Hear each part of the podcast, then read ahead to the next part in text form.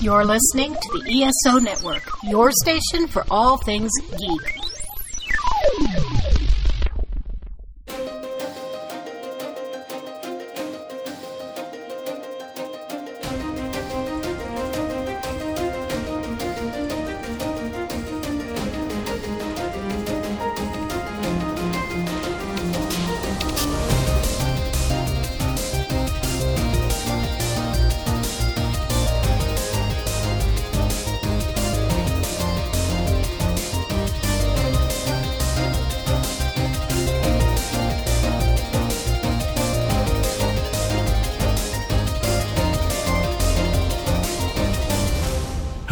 Welcome to the 42 Cast, your ultimate answer to fandom, geekiness, and everything.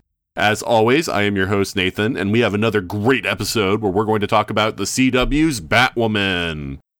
But before we do that, just a little bit about my life right now and pop culture and all that. The most notable thing that Beth and I did recently is we watched the movie The Seven Samurai. Now, that's a movie that I've heard about over the years quite a bit. I knew that it influenced George Lucas. I knew that it was the th- basis basically for the Magnificent Seven, and because of that, Battle Beyond the Stars, but I never saw the movie itself, which is odd because I am a fan of Japanese culture. I'm big into anime. I love samurai films. So it just seemed odd that I had never seen it. But part of the problem was the length of the movie being over three and a half hours long. It meant that we had to have a fairly good amount of time blocked off. And even though I know that Beth and I have probably sat for three and a half hours plus watching TV at various times over the years, we usually don't set out to do that. We just end up watching more of shows, and the shows because their shows get us to keep watching because there's the cliffhanger ending or we want to know what happens next and all that kind of thing. But this past weekend, we did finally sit down. We blocked off the time. We watched Seven Samurai, and I was really amazed. For being a movie as old as it is, you know, even though I do appreciate older films, a lot of times I do feel that the pacing is a bit slow or they're a little bit on the boring side, but that is such a well done movie. It is so well filmed and so well acted that it didn't feel like watching a three and a half hour movie. I was not bored at any point in time watching the movie. I was very impressed by that. I was really impressed by the performances. I was very impressed by that ending, which was a lot darker than I thought that they were going to go for with that so yeah, overall, I was just really impressed with the movie, and I don't know. Uh, hopefully, I'll have time to watch more samurai movies because even though I've loved the ones that I've seen, I haven't seen all that many. It is kind of a gap in my movie, you know, watching experience. I've seen all the Lone Wolf and Cub movies, for instance, but I haven't seen a huge number beyond that. Just just a couple. But anyway, that aside, and before we start talking about our topic, I did want to put in a little note here. We do mention in this episode that when we had recorded this one, we had already recorded the Flash episode. And the reason why I didn't release the Flash episode first, even though that was my original intention, is because Batwoman is coming back earlier. It's coming back at the end of January, whereas the Flash is coming back at the end of February. So I reversed the order that I was going to release these because it's way more important I get Batwoman out, and then I can release the Flash episode next month and it will still be ahead of the actual release of the new season of The Flash.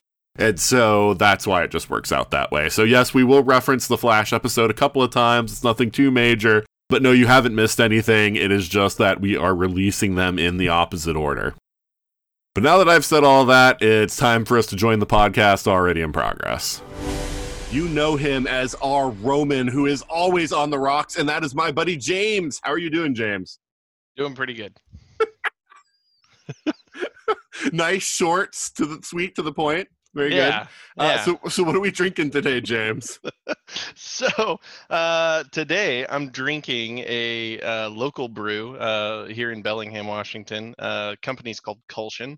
Uh, they make a blackberry apero. So it's a uh, it's a strange kind of beer. It's not really like a cider, but it's also not like a traditional beer either. But tastes very like fruity. Um, yeah, it's not too bad. I I enjoy it. Very nice. Very nice. Um, so yeah, um, one one thing I gotta ask you, uh, was there any whiskey in the season of Batwoman? You know, there was, but nothing with a label on it. It was in a decanter usually. Mm. so I was like, I can't I can't dig in like I did in Black Lightning. I can't I can't try to hunt this down. right. yeah, for people who didn't hear the Black Lightning podcast, James actually got like these blow up screenshot. Didn't you say there was a website where they like actually track whiskey in various TV shows? Like they'll be like, oh, some whiskey popped up in this show, and they'll like go with like a screenshot and give you all the details and everything. Yeah, yeah. Like they'll they'll let you know where you can find it if it's a legitimate whiskey and all that kind of stuff. It was really disappointing to find out like it wasn't. I was like, oh, come on. I drink it. yeah, yeah. No, that's cool. That's cool. I, I, I like that you're a resident whiskey connoisseur. you know, I just do what I can, man. there just, you go. just trying to match up the uh, the booze to the shows and the games I play. That's right. Yeah. Have you gone to GameStop yet and asked the guy like what pairs well with the game that you're picking up? no, but I should. That'd be uh that'd be hilarious considering most of them are like 20 year olds who don't want to be there. They'd rather light the building on fire. yeah, yeah. what what whiskey would you recommend with this? Oh man. well, it's good to have you back on the show, James. Good to be back on. All right. And next up, ah, coming to us from a very, very dark place indeed, it is my nemesis, Ryan Guthrie. How are you doing, Ryan? Uh, you know, well, yeah, I'm uh, thriving in the new epicenter, so I'm I'm hanging in there. Yay, Texas! The- so you Houston. thrive on other people's pain, is what you're telling Uh, us. thrive is not quite the right word, but you know, I'm I'm enjoying. There's a bit of uh, Schadenfreude and seeing everyone finally start wearing masks when I've been doing it for weeks now. You know, I mean, like, Oh, oh, so are they actually changing their behavior because of this? There, yes. I mean, um, Okay, well, good. we've got uh, local ordinances requiring it, and supposedly they're going to be enforced. Um, so I am seeing the beginnings of uh, people paying attention to this. So, and Yeah, la- la- last week, and obviously this isn't scientific because it was just me doing a count in my head, but I I counted about ten percent of the people in Walmart when I was at Wal- uh, Walmart last week were wearing masks. You know, discounting employees. Employees. I was looking at the employees. The employees were all wearing masks because I'm, I'm sure that that's something they've been told to do. But half of them had it below their nose, or in a few cases, there were guys like stacking, you know, shelves and aisles and whatnot who had it completely pulled down like to their chin. And it's like, well, you're breathing on people's food. oh, oh man. Yeah. So, Yeah, well, yeah, well, as of I- today, we're back to ordering groceries online. I'm not risking Mm. going into a grocery store or anything. Uh, as of today, bars are closed again, and uh, restaurants are back to 50% occupancy, which I still think is crazy. But whatever, you know. But I, I think what I think what for for Houston, what scared people finally is the fact that our hospitals are at capacity and we've got the yeah we've got the largest medical center in the world. And and we're you know i think at 99.9% of uh, being fully occupied. I, the the children's hospital here is taking adults now because they've got nowhere else to put them. So it's like oh yeah okay you know let's let's do something now you know? It is such a mess and it's so crazy that people aren't just taking i mean it's like this is for your I think like okay yes wearing the mask and everything that's to protect others also but it's also for your but it's like it's like come on people i mean help yourself at least uh, Well, Yeah. it's it's basic. I mean, it, from evolutionary biology, it makes it's perfect sense. It's just you know society co- cooperated cooperating. You know, I mean, it's what we have to do to as a species advance. Mm, right But you know, apparently some people don't get that. Right. Yeah. And then there's the fact that, you know, I've had several, we've had, our house decided that this is the right time for everything to start breaking. So we've had a few contractors come by and none of them wear masks either. Jeez. I, I And don't it's like a few of them, it's like when they see me wearing a mask, when they come to the door, they're like, oh, wait a minute. And they go back to their truck and they grab a mask. But like, like I had an electrician here the other day and he just like breezed in, just, you know, did his work and didn't even acknowledge that I was wearing a mask. So, you know. yeah, yeah. Well, the, people are special, don't you know? It's like, and I would think if you're a contractor you're going from house to house, especially you'd be worried, you know, and take every possible precaution because you don't know if you're entering a house of somebody that's got COVID. But you know, I mean, uh, you know, eventually it'll be traced back, and you'll have like eight house eight households get it, and the only thing they'll have had in common is the same contractor visiting Right. or something like that. You know. yep, yep. but uh, yeah, so besides COVID, anything been going on for you, Ryan? I mean, they're less kind of all consuming for me right now. I, I do I do work in the med center, and so like work, you know, I, it, up until this week, it's been a weird spot where we were just getting back to all the procedures that we'd been put off and Mhm. now people were hurrying up and trying to get new procedures before everything closed down again and it's like Mm. all right sure whatever you know i'll just i'll just roll with it but um i literally my day is uh come home binge tv Mhm. sleep and go back to work right now um i have watched space force i can recommend that so there's you know Okay. there's that yeah and dark season three dropped so that's my next uh my next binge Okay. highly recommend. Is that the Dark. one with Mike Colter? No, no. Well, I know he's got a new one, uh, horror thing. I don't, I don't. I think it's called Darkness. I don't know. But okay, Dark. yeah, it's something yeah. like that. So that's Yeah. why when you said that, I was like, wait, is that the Mike Colter show? No, no. I would highly recommend Dark. It's a German uh, series on um, Netflix. It's time travel related, Okay. and it's actually got one. Well, season two is not so great, or not as good. But season one has the most consistent and well thought out and structured time travel story that I've ever seen uh, Hmm. on TV. Of course, you know Germans, you know. But um, I highly recommend it if you uh, if you haven't seen it. Yeah.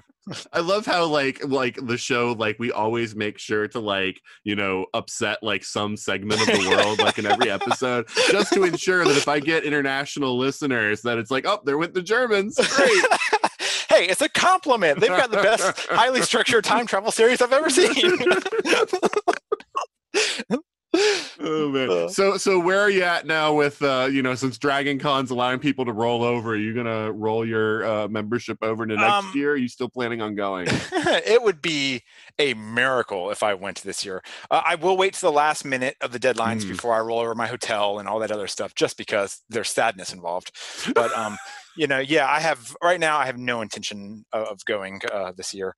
Um, I mean, I just frankly don't trust people enough for that. you know. well i'm really curious about this whole thing because it's like uh, if the news has proven anything it's like people don't care if there's a party you know they're going to show up in number so it, originally i was like oh it's stupid if dragon con you know holds the con because nobody's going to come and it's going to be so depressed you know that it's like they're going to lose money on it anyway but then you know, now I'm you know, there's the spring break numbers in Florida and all this stuff going on with all these other states that reopened. I'm like, or is it going to be like, yeah, just a handful of people don't go and everybody else goes? And sure, there's a huge outbreak because of it, but you know, everybody went to Dragon Con. you know, so Well, you know that, but that's just it, right? It's, I I feel like it's in their defense. I feel like it's a lose lose for Dragon Con Mm-hmm. because they probably can't get the insurance money from a cancellation unless the government, you know, declares, you know, an emergency or something like that, and Right. that's not happening yet. So they have to go forward. But say only a third of the people show up and none of the guests show up, they will lose money like crazy this year on Mhm. the, on this show. So they're, I, I'm positive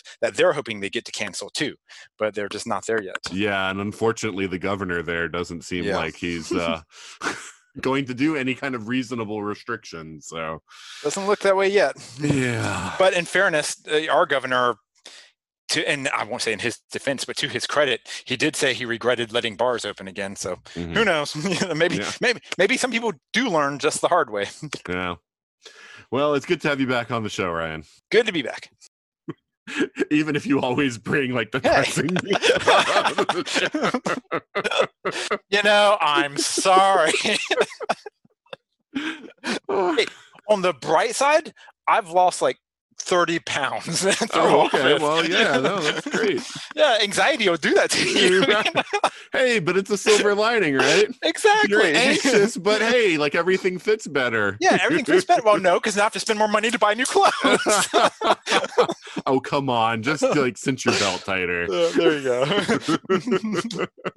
All right. So, um, coming at us from a bolt of lightning, it is a new mem- uh, person for our show, and that is Adam.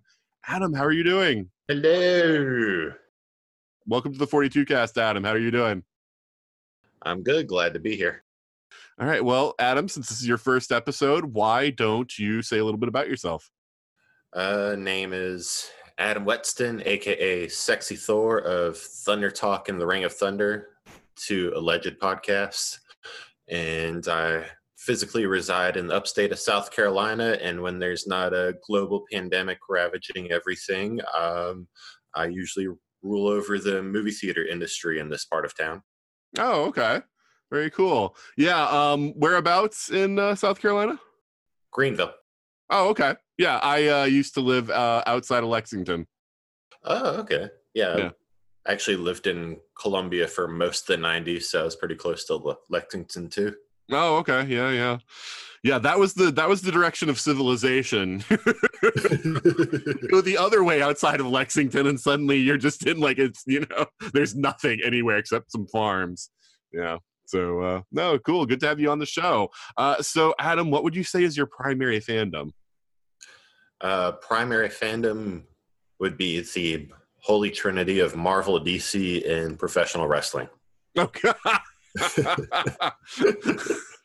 okay. All right. Yeah. So um, I see how two of those go together pretty well.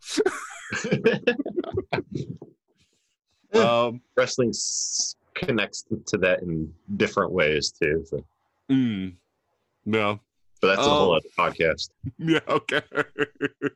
yeah. Um. So. uh yeah, so you've been like a long time like Marvel DC guy, or is that something with the movies that you've gotten into, or? Oh yeah, pretty much my whole life because my mom and my uncle were already big uh, Marvel and DC fans, and of course, my other primary fandom of Star Wars I got from them as well, and so I've been around it since you know the X Men, Spider Man, Batman, the animated series, cartoons of the early '90s, and then I just kept following through with uh, you know the movies, and of course picking up the comics on my own. And of course you know being around the movie theaters as long as i have i've been around for the whole mcu from the beginning. So it's been an interesting time with them Very cool. You're speaking my language because uh, I I got into comics with the uh, X Men animated series, and some friends of mine in '93 were going to Heroes Con, and so they took me along with them. And that's when I bought my first comics, and you know, so yeah, the those animated shows were sort of my entree, you know, entree into the uh, Marvel universe. So yeah, very cool.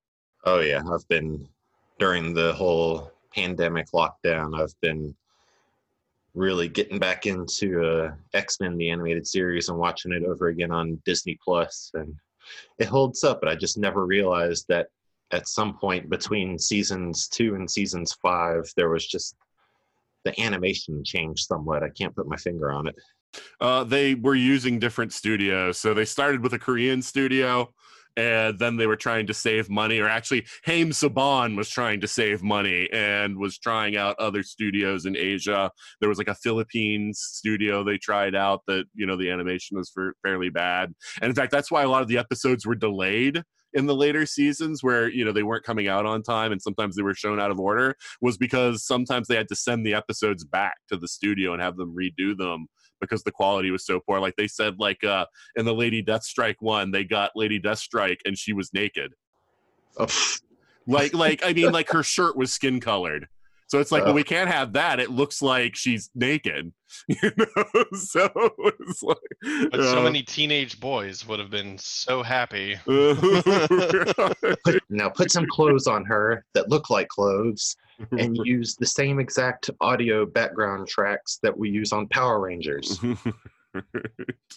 so yeah, no, I've actually talked to a lot of the people that made the X Men animated series. It's been one of the things I've done with the podcast. So uh, I got a lot of behind the scenes kind of info. Um, but yeah, but uh, it's it's good to have you uh, joining our cast, Adam. thank you glad to be here and to meet you all finally And um, so, yeah, next up uh, is our five minute controversy. For those who have followed the show for a while, you know what this is. But for everyone else, this is something where we just take five minutes to talk about something that's going on in the geekosphere.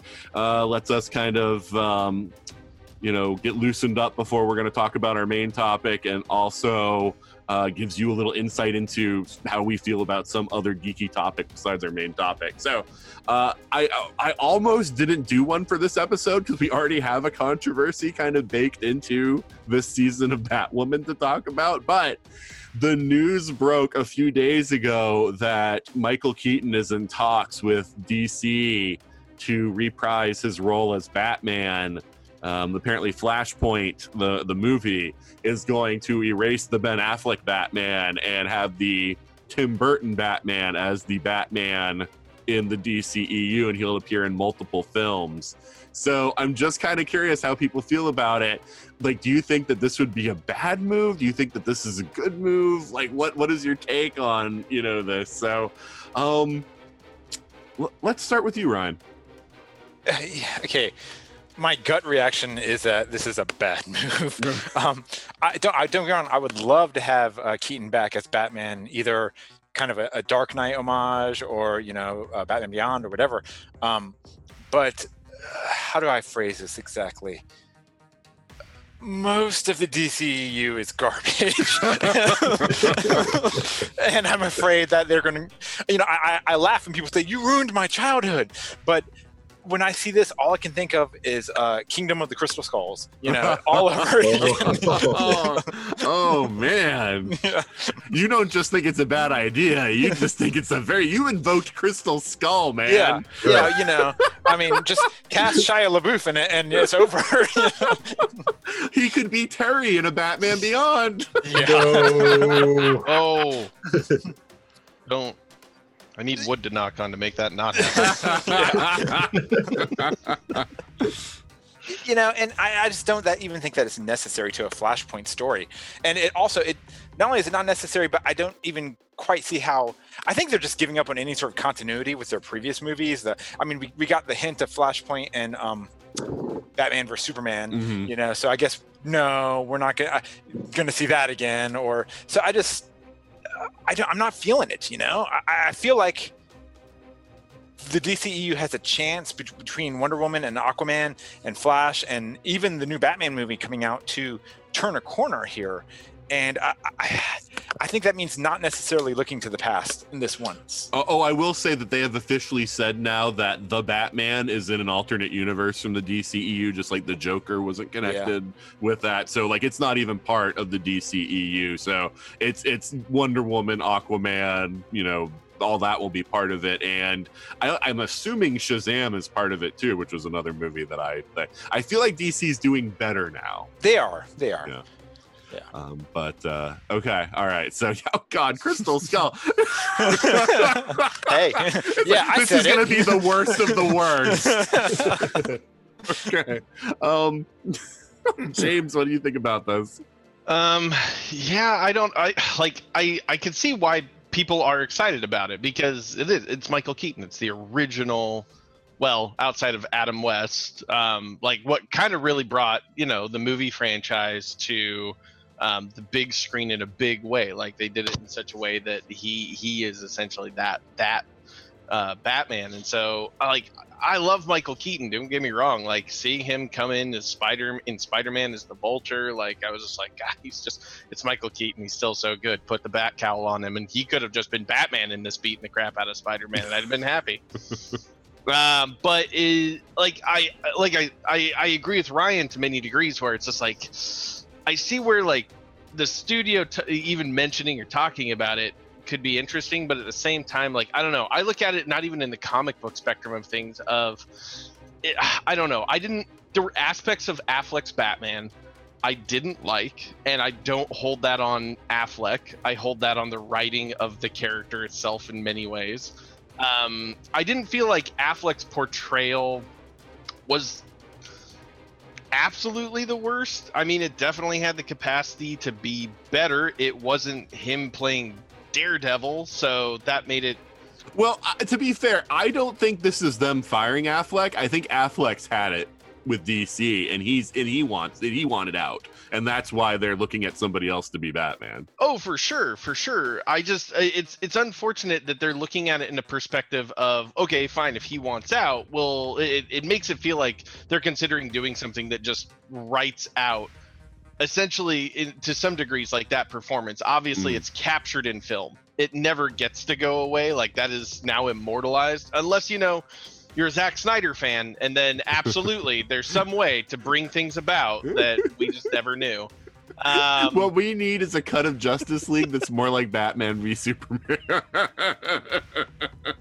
so so yeah it's just i don't know like i i'm i'm a little on the fence on both sides because it's just like ah, keaton could be good it could be refreshing it could be a really good iteration. It just depends on how they're introducing him. If they're doing like what they did in um, the the crossover event with the cw series this year where they they brought in when they brought in kevin conroy to like actually be like on screen Batman, like old man Batman. Like I was just, I was jazzed and I was just like, "Oh, that's awesome." Like that's such a great thing. He's never actually had an on-screen Batman appearance. He's always just been Mhm. the voice. That's great. So I mean, if it's that representation where yeah, we're talking like it's kind of futuristic old man Batman and he's not doing anything other than being like yeah, I'm Batman and things were terrible. Um, it could be really cool. Um, I, I don't know that doing de-aging effects or uh, cosmetics with Affleck, if they could somehow convince him to come in and do it as like old man Batman, would really work well. I, I don't think it would. So, yeah, I don't know. It's I'm I'm on the fence. I'm not really one way or the other until I guess more information is available about what exactly that plan would be. All right, Adam, how do you feel about the news that uh, Keaton could be uh, Batman again? Well, I already have a baked in apprehension about DCEU things that don't involve Harley Quinn, Wonder Woman, or Aquaman, Mhm. but I'm also optimistic as well. So I'm curious, as long as I don't, I'm not waiting 20 years for Shia LaBeouf to play Terry McGinnis, then I mean, why not? Plus, also, uh, Ezra Miller's Flash uh, showing up in Crisis that actually just got me hyped up for this movie. So, throwing Keaton to it, I'll be optimistic, and if I'm disappointed, well, I'll just talk it, chalk it up to it being the 2020s. Hmm. Okay. It's fair. Yeah. Well, here here's the thing, and here's the part of the equation that no you know nobody's mentioned yet. Keaton wants this. And the reason why I know that Keaton wants this is because I sat through Birdman. Now, that was a horrible movie. But the one thing that comes out of it is that Keaton regrets, you know, not doing the third Batman movie. It's like you you get that Keaton is like, uh, this this was the one that got away. This is something that I wish I I had you know done more with. And I think even him doing Vulture, you know, in Spider Man was like him trying to get his toe back into the superhero thing again, or you know, the superhero genre again.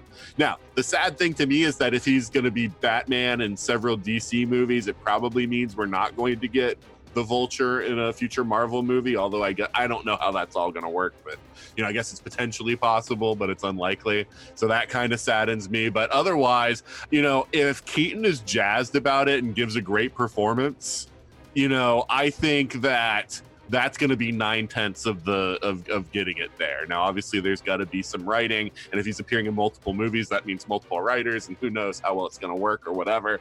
Um, I think it would have been better to bring Keaton in for more of a Batman Beyond thing, but it sounds like he's just going to be a minor supporting character in other people's movies. So I don't think they're going Batman Beyond. I think they're going with just he's basically the elder statesman of this, you know, superhero world where he's going to just be guiding the, the other heroes in some way or other. But um, I, I'm very curious to see what they do. Keaton's been on fire you know uh like you know he's he's done some great things lately so i'm all for it so i would like to see it and i hope that uh, this deal goes you know goes through because of it i know some people were hoping for uh, jeffrey dean morgan as the uh, thomas wayne batman but you know it just sounds like they're not going that way Can't win them all. I'll still always hold out hope.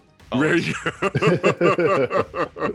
yeah. No, they said like they dropped that idea a long time ago, and like people have just been like, you know, like obsessed about it. And again, what happens on the internet is somebody posts an article of maybe this will happen, and suddenly after people share and share and share, and people don't read the article, people say this is what they're doing in Flashpoint, and you know, re- read the articles, guys.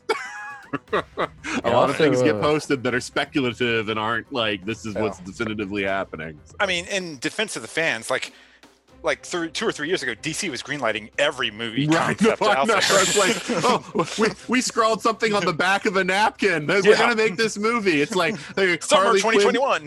Harley Quinn was doing Birds of Prey. There was gonna be, you know, a Gotham City Sirens. There was gonna, you know, it's like, it's like Margot Robbie was going to be in like 50 different movies. It was crazy. Yeah. And then there was gonna be a random Joker slash Harley one. right, going on at the Joker same Harley time. movie, right? Yeah. But I So- feel like Gotham City Sirens just sort of evolved into Birds of Prey somewhat. Right. Well, I think what happened is, yeah, people people started taking all these different announcements and saying like, "There's going to be this movie and this movie and this movie," when really it was kind of like the same movie, and they were just kind of like, you know, still in the script development stage, and so we're kind of changing their minds on what it was, you know. Yeah, David Ayer has an executive producer credit on Birds of Prey, so that's why I assume that's just the evolution of it. Oh, that makes sense. All right. Well, that is our five minute controversy for this week. I guess we've got two optimistic, one neutral, and one against. So, and really against. Oh my God, that almost counteracts the two optimistic. Kingdom of the Crystal Skull. Oh my God. Uh, hey, hey, I'm It's just like, saying. Ryan's just come on this episode to be as negative as he can be. Go in with tempered expectations. That's all I'm saying. I mean, how do you go down from Kingdom of the Cri- like like Catwoman? We've already mean, mentioned Crystal Skull, Catwoman, and Daredevil so far on the show. it's not the episode to do it. I'll defend Daredevil. It's nowhere. It's at least nowhere near as bad as Catwoman. But anyway, it gave us Elektra. It's bad. no, Elektra. Elektra was a bad movie. But anyway, all right, all right. Well, we're gonna pause here for a promo from another five podcast.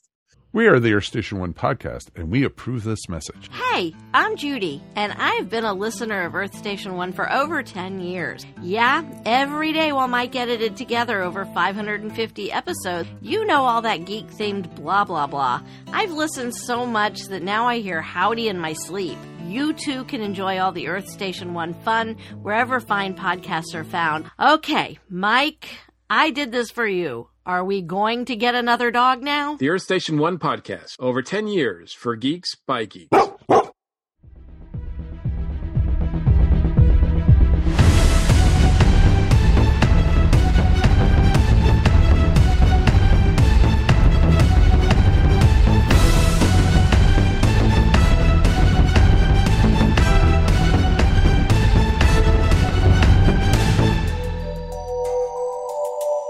And we're back.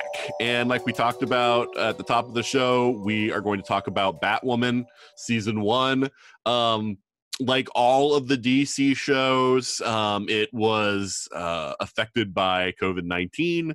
Uh, they only got 20 episodes of the 22 that they had planned completed. And for this show, at least, that's going to mean that it changes are going to be very significant um, with what they're going to do with the show. Um, but we're going to talk about that a little bit later. But first off, I just want to talk about the season that we got, the 20 episodes that we got, and um, let's just start talking first about uh, what did we think about the various characters on the show. So let's start with uh, uh, Batwoman herself, Kate Kane. And uh, why don't we start with you, Adam? What do you think about uh, her character? Uh, well, despite all the well, are you talking about as far as the character or the acting or Well, yeah, I mean, yeah, the character. I mean, all aspects of the character. Like, did you like her as Kate Kane? Did you think that Kate Kane was portrayed well? You know, like I don't know much about the character from the comics. I wasn't even aware there. wa- I knew Batgirl. I didn't know about Batwoman. I was never a big DC guy. Um, but uh, you know, like, how do you feel about the the character that we got on the television? I liked her, and I thought Ruby Rose nailed it as far as I was concerned, and I liked how uh, you know her costume with the red hair was actually you know just attached because I don't know if it's like all iterations, but of course in the comics, Kate Kane just has you know long red hair that flows through. But I liked how they pretty much just attached it so Ruby Rose could have her uh, haircut on there. But yeah, I thought she was just fine. I know there was like controversy uh, on her casting a long time ago because you know stuff we don't have to get into here but i mean i can't i couldn't think of anybody better honestly Okay, fair enough. Uh, James, what do you think about uh, Ruby Rose's Kate Kane? Um, it took some time for me to really appreciate the character. I think, uh, as far as her portrayal, because I, I just didn't know what to expect. Because Kate Kane isn't one of the characters in the comics uh, within the Bat family that I followed super super closely. Um, it wasn't probably until the last like couple of years um, that I kind of started, or well, few years, because really the first I'd heard of Batwoman um, I hadn't read comics with Batwoman, and then I I watched the animated movie uh, that they did where they brought in Kate Kane, and I was just like, oh, okay, okay. I got a little more interested, and so I think uh, as with a lot of the DC shows, it, it, it took a little while in that in that pilot season, um, being season one, uh, for me at least, for her to like really hit her stride, because uh, there were a lot of moments I was really waiting for it. I was like, God, like she feels like a good Kate Kane, but there were moments where I was like, I don't know, I don't know if she feels like a really great Batwoman yet. Um, mm. And it wasn't until like later in the season, and and and I'm sure uh, we'll we'll get to talk about these things at some point where um, it was one specific episode, and it was like the very beginning of the episode that everything happened, and I went, there she is. There's Batwoman. That's Batwoman. There it is. Okay. Um, and then it gave me perspective to like think back through the rest of the season and things like that about how I felt about it. So honestly, like with her departure, I was a little bit sad because I was just like, oh, but you hit the stride. Like we're there now. like we, there's so much promise now. Come on. But yeah. Uh, other than that, yeah. I mean, uh, overall, I didn't think her performance was a terrible performance, and and I didn't really understand the animosity some people had towards her casting. Hmm. Okay, Ryan. Yeah, I, overall, I, I, I liked it. Uh, I liked her performance and and the choice of her. Um, I'm reminded of, and, and I think maybe this was a deliberate choice on the part of the showrunners, but it had very much that Arrow feel in the beginning. Um, the kind of reluctant hero um, who's on a crusade, a mission that they don't necessarily want to be a part of. And just like it took several seasons even for Ollie to become the Green Arrow that we think of him as. Um, you know, first he was just a vigilante. You know, it took it took a while before he was even an Arrow. You know, um, it, it's it took it was a, an origin story with her, and uh, I think I think it would have been a disservice to have her come in immediately in the costume and being an expert at everything without showing us how she she got there and how she earned it. Hmm. So I think that was a good choice. Okay. Yeah, I, I think I'm going to be in the minority here on this one. I found her very one note. Um, you know, again, I'm not familiar with the character in the comics, and maybe she's portraying that character very well. But I think the greatest sin that she commits is being all, the least interesting character in her ensemble when she's supposed to be the lead you know, Luke, Alice, you know, all these other people that are going on, so much more charismatic, so much more interesting to watch, you know, and Kate is always like, I talk in my Batwoman voice all the time. I'm very clipped, very short, don't say much you know, and it's just like, oh my god, come on, you know, like you compare to you know Arrow, but it's like when Oliver is Oliver, he's a completely different person than he is when he's the Arrow you know he had that sort of schmoozing you know kind of you know way about him. And it's like yeah she doesn't have to be that character but it's like uh, I, I don't know. I just found her to be very very one note all the time. And it found i you know again her relationships with others were the things that you watched for you know her relationship with alice her relationship with her other sister whose name escapes me at Mary. the moment. Yeah and her relationship with luke you know those were all interesting things to watch those interactions. Um, but uh, I, I felt like everyone else was more interesting to watch than she was. No thoughts no, I and, and and I don't. It's not so much like I would disagree with that. Like I think that's where my trouble was with with her in the beginning of the show, where um for easily like probably the first half of the season, I was like I was kind of in uh, uh in that boat where I was like, I just uh, I don't know. I don't know exactly what she's trying to sell because I, I get exactly what you're saying. Like I feel like all the other characters out of the gate were very compelling com- compelling like i love i love luke fox uh i love help mary like she she initially comes off as this like ditzy kind of like oh i'm i'm a i'm an influencer and i was like god i hate influencers in the real world i don't think I like her and I end up loving Mary. Like by by the end of the season, I was just like, oh, no, no, I agree. I found Mary annoying in the beginning too, and then it completely shifted.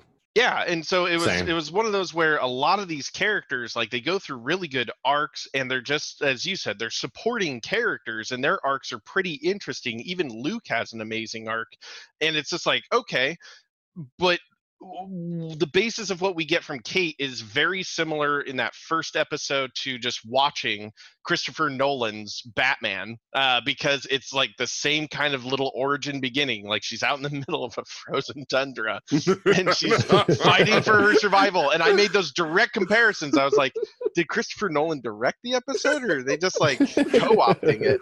Um, and so it was like all these like elements, and then yeah, it's just like it's time to go back. And then she heads back to Gotham. And it, and it's just kind of like this weird linearity into her jumping into like it's clear she has the combat background Mhm. to be an effective you know um hero or whatever the case may be but it, again it's just it, it's trying to i was trying to figure out for the longest time like what what's the character's motivation here? And and yeah and the easily like i said that first half of the season i don't think she carried that on well for me either of like really showing me like what's the character's motivation? Why is she here outside of well this is my city and i protect my city and i was like okay but batman does all those th- did all those things too. So are you just trying to uphold that mantle and just be the replacement for bruce or are you trying to be your own hero in your own right and that's what i want is i want you to be your own hero in your own right if i want batman i'll just go watch batman i don't want to watch batman Yeah. Um, that's that's actually a good question because that's going to segue, I think, into what they end up doing with the next season. But how do you guys feel? I mean, because they did, they're doing the same thing that Supergirl did with the, you know, we'll keep mentioning the character, but we won't actually show them. You know, like with Supergirl, with Superman. It's like Superman got referenced three times an episode. It seemed like in season one, but we never actually see him you know, in this one they've built in the whole like Bruce has disappeared mysteriously. Woo, you know. Yeah, it's literally just my cousin, my cousin, my cousin, my cousin, my cousin, my cousin. Right. So like it seems like they were going down the same tack and it was getting kind of annoying to me of it's like, look, if you want to do this thing where it's like, hey, even though she's obviously the successor to Batman, you know, we want to distance her, like just don't talk about it, right? you know, it's like mention it in the beginning. You don't have to bring it up, you know, constantly. But it seems like they're doing that same thing they were doing in Supergirl. And with Supergirl, it was clear they got, you know, the, the, the fans were fed up enough that they were like, all right, we'll give you Superman, okay? You know, so that's why in season two they brought him in. So uh, I just I just find that strange you know that that they did the same thing with uh batwoman so just curious just throwing that out there uh you know like uh, adam what do you think about that Ooh. Well, first off, uh, so far what I've read in her comics, which is just like the first 15 issues of Batwoman Rebirth, uh, she, it's not really that different from uh, the show because she's pretty much all about, you know, rescuing or her sister and also trying to live up to her cousin and the symbol of her cousin, her cousin, her cousin, her cousin. So, I mean, it's one note, but also kind of accurate. But I definitely wholeheartedly agree about um, the charisma of all of her supporting cast because I like Luke, I like Mary, and Alice is probably my favorite character on and and I didn't realize it till a couple days ago, but uh, Rachel Skarsten was also Black Canary on the original Birds of Prey TV show. That hmm that blew my mind like three ways to Sunday. Goodness. I just know her from Lost Girl. I didn't realize that. yeah, I guess she was like 16, 17 at the time when she was Black Canary. So I was just like, wait, seriously? That that was 18 years ago. Goodness. yeah. we're all getting old so ryan you know what do you think that it's a mistake for them to go down this path do you think it works with batwoman Well, uh, okay. Here's the thing. I think they were damned if they do and damned if they don't. Right? If they'd mentioned Batman in the first episode and then promptly never mentioned it again, the fans would have cried out in rage and been, "But this is Gotham. Batman's a legacy. Why don't they even mention him?" You know. So I, I think there was. It's a fine line, and sometimes, uh, sometimes they hit it, and sometimes they don't. um, by and large, considering she is using his bat cave, she is in Wayne Tower, she is wearing his modified armor and using his modified tech, and her sidekick is the son of Lucius Fox. Uh, all things considered, Batman is very much in the room, and, a, and more more so than uh, Kal-El was ever in Super. It just seems weird if you're gonna keep bringing him up. Like, why aren't you searching for him? Why isn't you know like it seems like that should be part of the story. That is the search for Bruce or the hunt for Bruce. you you know that eventually that they would get there with that and uh, i'm on i know we're jumping ahead but uh, i'll put my money down now that they write her out as going on a quest to find bruce or getting lost finding bruce or something like that Yeah, maybe. Um. All right. So uh, we've already talked about her, Mary. You know, uh, James and I both said that you know we started out kind of like disliking Mary, but uh, then we by the end it's like, uh, you know, we we really appreciated her. So Ryan, what do you think about Mary? I liked her from the get-go i mean in small doses right, You? Right. she's bubbly and perky and like everything that's gotham is dark and edgy uh, she wasn't she is literally the the anti Kate Kane um, in, in all sense and personality and so forth. I mean, uh, this is a girl who she, I, you know, look what Alice did to her, and she still saved Alice, right? I mean, this is someone who you just can't help but to love. Uh, she's she's probably has a thousand best friends, you know, and and you want to be one of them. yeah, you know, the problem is like so so here's the thing. The interesting thing for me is to like contrast her with like Felicity, right? And you know, uh Felicity is someone that I never got the love that the fans had for her that, you know, got her to have such a big role on the show. And I never felt like Oliver would take Felicity in to the degree of even becoming like this is the woman I want to marry. It seemed like that was all kind of forced. But you know, like Mary, the difference is that, you know, like when Felicity comes to the lair, Felicity's complaining, like, oh, I don't get to do what you guys do. I, I want to get some, you know, like get hurt so that I, you guys will patch me up, blah, blah, blah. And it seems like really whiny and annoying. It's like Mary just wants to help, right? Like Mary's not whining. Mary's not like upset. Mary just is like, look, you know, I've got skills. I can help you, you know, let me help and like I find that so refreshing. I thought that Mary was like a great character. But yeah, all the social media crap I could lose, I that I find very annoying. But like once it became more about Mary wanting to participate and Mary being like, "Look, I have things that you don't have, and they can actually be helpful." I really liked that. Now, then of course they had the thing where she's like taking pictures in the Bat Cave, and then it was like, "Oh my God! Like, who did you let write this episode? Because this is ridiculous. Because she's not that dumb." But you know, that aside you know, uh, I thought that definitely in that second half, like James was saying, like Mary was just like fantastic. Well, I think that's the great red herring of Mary is is very much like I think part of that is part of it is like she she acknowledges like herself as an influencer, but Mhm. uh, I think that in and of itself is the red herring about her own personality is like she's running an underground clinic like she's a, a very like intelligent experienced medical professional who's not even mm. like technically from what i can tell in the show she doesn't even technically have her doctorate yet Right. but she's like miles ahead of people enough so that she's able to capably run a clinic and do like mild surgery and i was just like where did this come from? Like how what? Okay. And and and i think that in it is what uh redeemed her to me almost immediately where i was just like oh okay. I see. She's she's got her own secrets. Okay. All right, Adam, what do you think about Mary? I mean, social media influencer who works at a secret underground illegal clinic. I mean, that was we were bound to get deeper and deeper in uh, that particular rabbit hole, and it's. I mean, she's just an awesome character. Yeah. yeah, no, I mean, it's good that they, it's good that they're trying to like get away from the one character who can do everything kind of thing. I mean, Luke is kind of like the super genius of the group, but uh, you know, it, it's I think the the the the Berlanti shows are trying to get away from like the quote unquote scientist who is good at all sciences from medical to you know uh, physics to you know forensics and everything else. So um, and and of course having someone with medical skills is a good part of having it on a team. So um, i think that that's a, a good move too.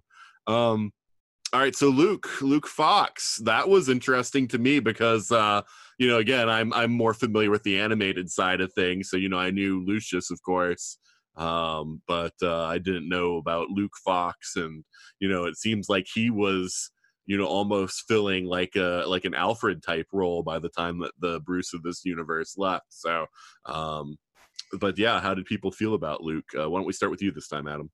Luke was awesome, and as soon as I found out that you know Lucius was like gunned down in a gas station convenience store, it just broke my heart because, of course, like all iterations of Lucius Fox, I've absolutely loved, and Luke lives up to that Fox legacy perfectly, but also has that sort of internal sort of struggle, especially when he he's confronted with the guy he believes murdered Lucius, and then finding out that that's all, you know, he that guy was set up, and there's all, all sort of things like we got so much depth to Luke at the end of season one, and then event, his eventual unlikely bond with Mary. So it's just like the, besides Alice, I think Luke is probably the most interesting character to me. Yeah, no, I, I agree with the thing about uh, you know, Lucius being gunned down. I mean, that's it's so horrible, you know, too, of just like it's Lucius Fox and he dies like in one of the most like mundane ways that someone, you know, can be killed. And it's just like you know, but it helps to bring home the idea of, you know, this is, you know, trying to be like a gritty, you know, realistic TV show. Like it's not some big thing, you know, it's like, yeah, he's gunned down in a convenience store. Um, although of course there was a whole plot behind it too so i guess it, ends up not being mundane but at first it seems that way um ryan thoughts about luke Yeah, I mean, well, you know, before, real quick, I just want to say that I I feel like they what they've done with the the whole Batman legacy there, you know, what Batman may or may not have done to Joker, uh, that Luke hinted at, and then Lucius being dead. It's if they ever did bring this Batman back, it wouldn't be any Batman we necessarily recognize. Um, so you know, I wouldn't maybe if, if they ever wanted to do a Batman series in the Berlanti verse, it would have to be a prequel uh, series. Um, but uh, to Luke, I, I liked him. Yeah, you know, I mean, he served his purpose. Uh, I, I wasn't completely blown away. I mean, it just yeah, he's he's the Cisco, he's the Felicity, he's the uh, Ray.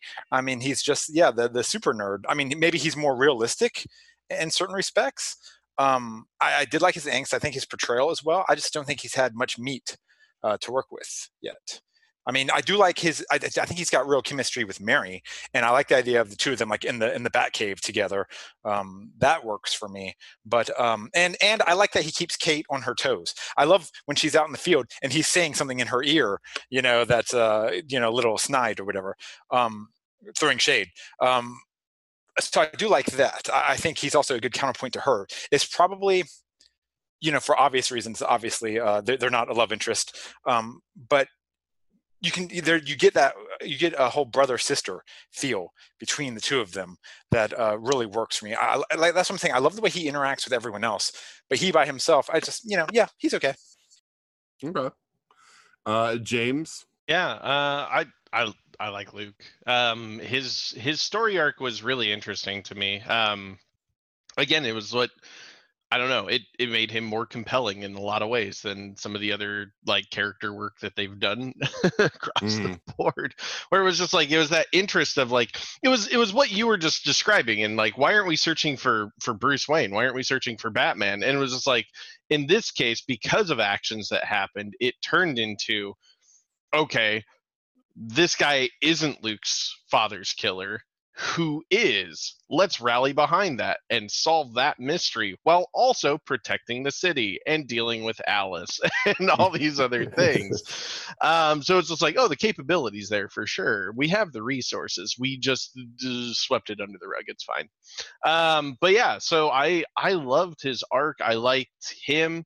Um, I think the only episode it, it wasn't it wasn't like a main episode. It's part of that crossover event was where like he's working for Bruce or whatever, and he comes out. He's got like no shirt on, and he's Right. just cut. and I was just like, yeah this is not what I expect out of like a nerdy guy who spends most of his time around tech. I'm not saying it's not possible, nor should it happen. I'm just saying I did not expect this at all. Yeah, Ka- Kara seemed very interested. Uh, hey, you know, it lives up to the CW uh, standard. At some point, somebody's Yeah. got to be, uh, they got to be a little aloof and emo, and they have to have no shirt on and be absolute abs. Like that just has to be a thing. I mean, you expected to see the salmon ladder in there, him climbing.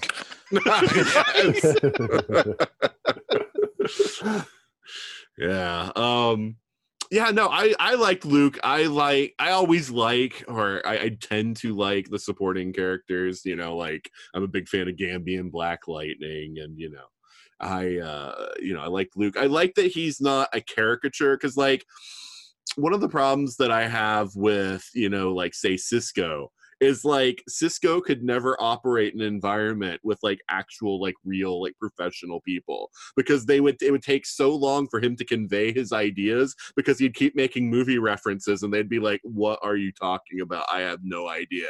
You know like Luke Luke's geeky. Luke knows all that stuff but he can communicate like an actual professional. So I like that. I like that they weren't going for the off the wall like goofy like hey, he's the nerd identification figure people because I'm always like you know nerds can be professionals too people um so that I, I appreciate that and I also like the you know I, I, I think I think when you say he wasn't given any meat, Ryan, I feel like you're doing a real disservice to the you know to the story arc they did with him. Like maybe he didn't get meat throughout the season, but I feel like the whole way that they handled his you know the the the trial and you know his feelings about you know uh, the person who he thought was his father's killer being allowed to go free and you know things like that i thought that that was all fairly meaty and i felt like he did a really great job with that i mean we got to the point where he was willing to gun somebody down because he thought that they were you know like going to get off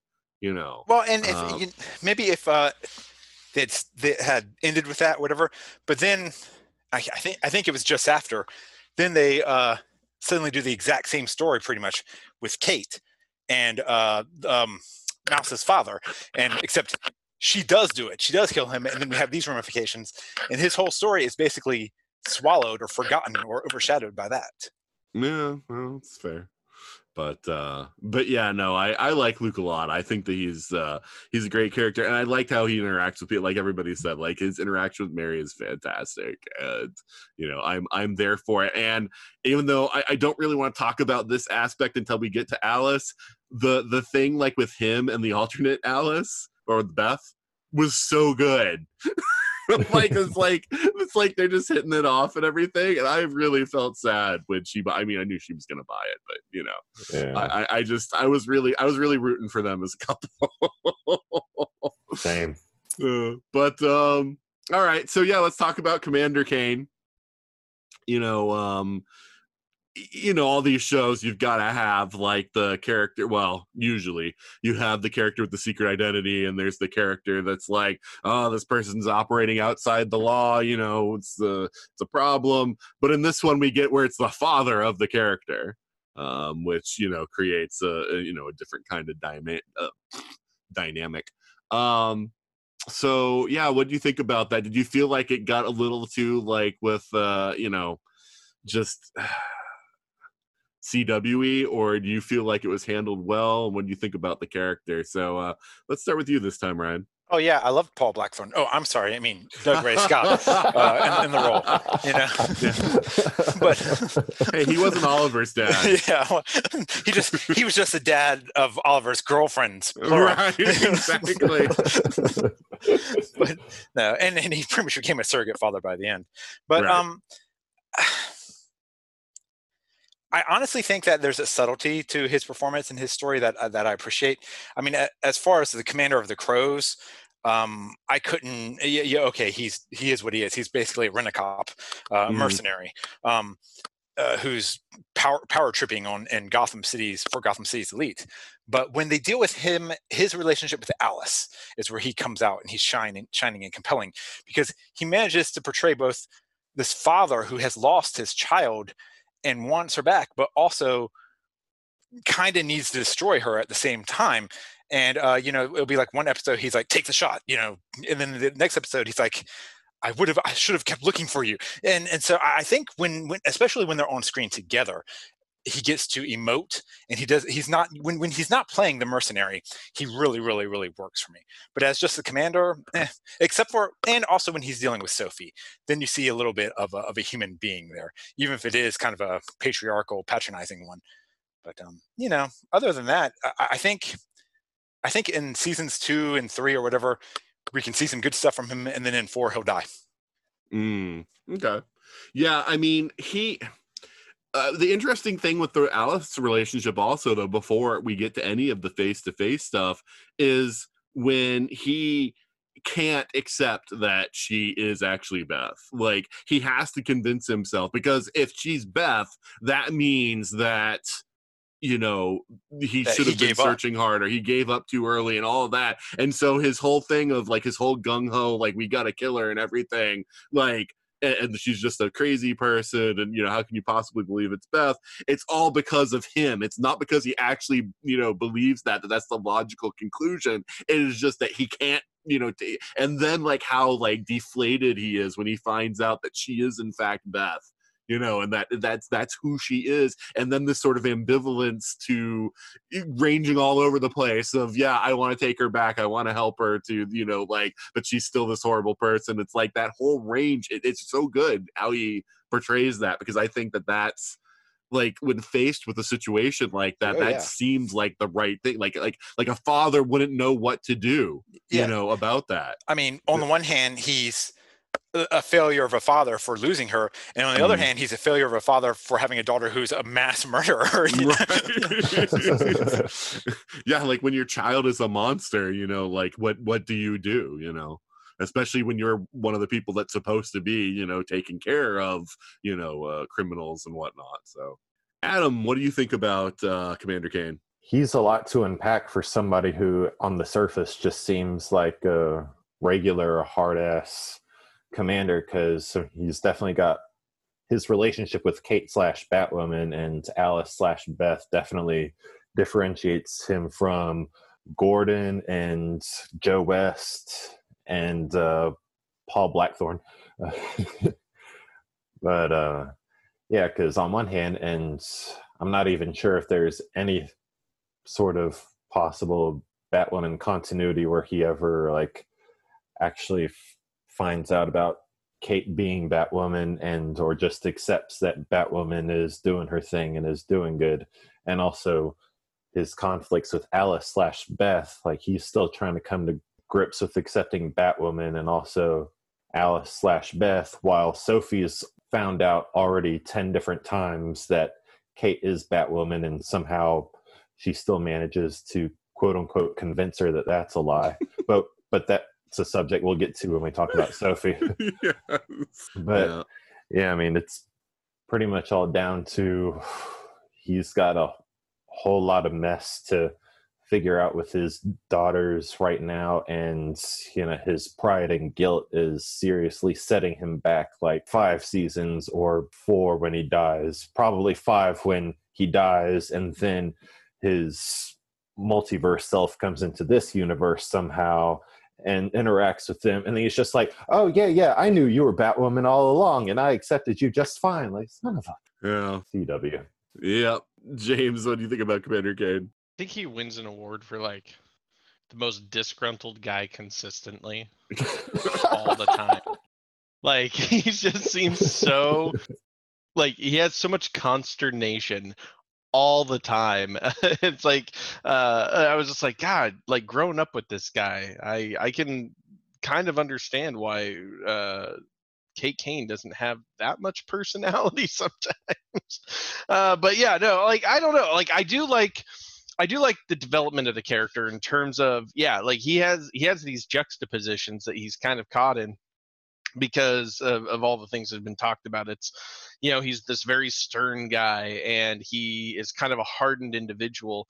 And perhaps he wasn't always that way, but with like losing his wife and losing his daughter, um, you know, and having to raise his other daughter on his own, like it, it, he he went probably back to a lot of that military basis he he had and and became just this very hardened person. Um, and so you know, and he, and that was his driving force, his motivation to create the crows and to create this security force that's protecting Gotham better than quote unquote uh, Gotham PD, um, which so far I have not seen that they are any more effective than Gotham PD ever was. Um, but uh, but one could make those arguments that it's just like, well, the city was fine until you know somebody put a cowl back on, and then suddenly things just went real downhill. I don't know. so, but yeah, it's just uh, and so you see those juxtapositions, and it's the fact that yeah, he rails so hard against Alice can't be Beth because then I failed. I didn't do enough. Um, you know, those those kinds of inner battles. And and it's a very constant thing for him. It's like even once he is able to acknowledge who she is and that she is her, then when things go real sideways, he reverts right back to base one of nope, that's not my daughter. My daughter would never do those things. And it's just like, well, the daughter you knew never would have done those things. Um, so it very much like I love the kind of the allegory that that I've seen in many other places of um, resignation and brute force do not fix um, mental um, disabilities or um, uh, or, or, mental breakage. Like it, it doesn't fix those things. Like this is not the person you knew, and you have to accept that. And the only way to move forward is with acceptance, and then finding the path that will lead to getting her back to a semblance of normalcy. Um, and so just seeing him rail so hard against that um, because it would be his own failures is just it, it's it's interesting. It's what makes that character compelling. Um, he's not at all like a, I, I I do like Paul Blackthorne. I like that character um, in those shows and stuff. But I do feel like in many many many ways, like this is this is a very different person in those ways outside of just the well, vigilantes are bad, and because she's a vigilante, we're gonna take her down. And then we just watch him fail at that at every single turn, like everywhere everybody else has in any of the other cities. Uh, but yeah, like I don't, I I think he is very compelling, but I'd like to see him like I don't know, smile once in a while. That'd be good. Well, you know, you gotta figure. I mean, we don't we don't kind of consider like the year this guy's had. He found out fair. that his wife had like falsified evidence that his daughter was dead. Then his wife dies. This is his 2020 killed, murdered by the daughter. His daughter is a serial killer, you know, running amok in the city. I mean, like, then he found out that, like, the organization that he runs is corrupt and that they're running these, like, illegal, like, operations, like, within the. It's like this guy's had, like, a really bad year. It's not a lot to smile about. I mean, that's fair. It's not like we're gonna exactly see like pictures of him in the Bahamas with like two peace signs and just like having a great time. he has just been dumped on, like. and the thing is, it's like none of it's really like any fault of his own, but it's like he's the one that has to bear the responsibility of all this stuff. So, yeah, I could see him being like a little, uh, you know, a little gruff. yeah, sent to jail for something he didn't do. I mean, you know, like none of this is good. Um, if, if I can, I'd also just want to mention his relationship or lack thereof with Mary, right? You've got Mary who just wants to be a part of a family so bad. She wants Kate as a sister. She wants him as a father. Uh, she's basically forgotten about her mother. Um, and he pretty much he he ignores her to the point of just I don't know if he's just afraid to get close to anyone again or, or to you know, like you said he's had it here but I mean um, I just think it's you see a little bit of vulnerability in him when he is those rare times he's interacting with her or or to a lesser extent with Kate. Yeah, I mean they don't really put too much of a point on it, but I do sometimes wonder if Mary reminds him of her mother, reminds yeah. him of her mother. And so that's part of the problem is he knows what, you know, his wife did and so having Mary around is kind of like a reminder of that. So I don't sucks know. for Mary. yeah, no, I know it does. I mean, Mary's such a sweetheart, but you know, it's uh I, I wouldn't be surprised if they ever delved into that if that was the you know part of the problem um but uh yeah so um yeah let's talk about sophie um this is definitely our biggest cw factor. Because we have to have the will they won't they? You know pining looks and you know all that kind of stuff that you know really i could do you know without. Um, but uh, uh james what do you think about sophie as a character? Sophie. Sophie. Why am I struggling to remember who Sophie is? no the ex-girlfriend. Kate's ex-girlfriend. Oh, that's why. Um, I mean, she was fine. Uh, like I don't know. It it was like this weird out of place thing where it was just like, okay, like she's the girlfriend, and I was like, okay, all right, cool, that's fine, whatever. Um, and then and like I don't know. It's I just don't like. I don't like like weird back and forth stuff. Like I just Yeah. I, I I just I just want to watch Batwoman punch people. Like that's that's mostly why I'm here. Um, and so like I don't know. It's it's uh, I see. Don't get me wrong. As far as the the journey of that character, like it's a real journey um, that many many face, and uh, it's it is what it is. I guess. Like I I don't. I don't have a basis of comparison. I guess that's the problem. Um, like I think it's interesting to to go into that position of you have Kate who is very accepting of of of her sexual identity. Like she knows I am a lesbian. Bam, there it is. I'm not ashamed of it. I tell you know I tell people very openly. I defend myself for it. Like uh, you know like like unashamedly. That's what she is. And then you all have the juxtaposition of Sophie, who is on that opposite end of the spectrum of like those who have also had that fight of like no like i i have to abide by societal norms and i have to um, you know just keep my head down and i have to try to live in this space of something that i'm not comfortable in at all but it's the only way i can have the career i want to have and and so what what's the sacrifice i should make? So seeing like the growth of the character is really good um seeing her eventually hit that point of like no this like like towards the end of the season coming much more into that acceptance of who she is and what her identity is um i think those are all really great things.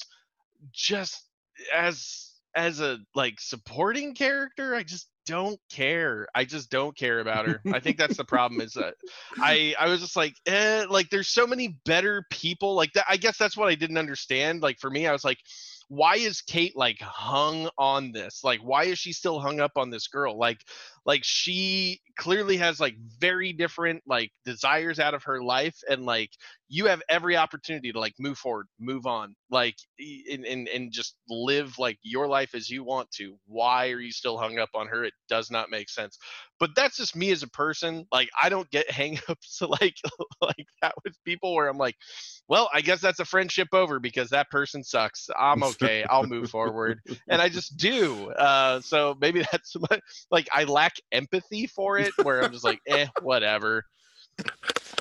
Yeah, I I mean, I think my problem was that her journey was like so like it just felt like, well, I'm here right now. I'm married and I've got this husband and you know, maybe you know, I'm thinking of other things, but you know, maybe we should work things out. And suddenly it was just like the husband was gone. Like we went from uh, maybe I want to work things out with my husband, but maybe he's having a problem, whatever, to no, we're already at I've decided, and you know, there was no transition you know, like I'm done with him, and you know, this It was like five, six episodes and we never saw that right, guy yeah, it's just like it was a weird transition in the first place, and then it just seemed like so we could get more heavily involved in the maybe she will get with Kate, maybe she won't get with Kate, and that's the kind of crap that I hate so much of the just you know the will they won't they and now it's like oh now she's hooked up with somebody else so now like you know kate's still going to be like oh you know it's just oh I- well, I just- especially with how much time they hadn't been together at that point. It was just like, why have why has nobody moved on at this point? Like Uh, I right. well, I mean, the one thing I like about Sophie is like she's the one person that Commander Kane treats like a daughter. he, he, he's he's got a Fair. he's got he's got three daughters basically, two biological and one stepdaughter, and he doesn't treat any of them like daughters. Really, he sent Kate off to military school. It's just like you're gone, you know, and it's just like. Alice, you know, he gave up on Mary. He's giving the cold shoulder to, and it's just like, but Sophie, like, I actually feel like this is a father-daughter relationship between. Sophie and Commander Kane. Like, I feel that, and I like those moments with the two of them together. And I like like the whole thing where he's like, "Look, you know, like we had problems, but like I know you're not crooked, you know." And he came to her because again, he had this relationship that's kind of beyond boss and employee, where you know he really trusts her and I liked all of that. But it's like, yeah, the rest of the time, I don't care about Sophie at all. She could be any random crow agent, you know, could serve the same purpose. oh man. So, so Adam, do you, do you agree with that, or do you think there's more to Sophie?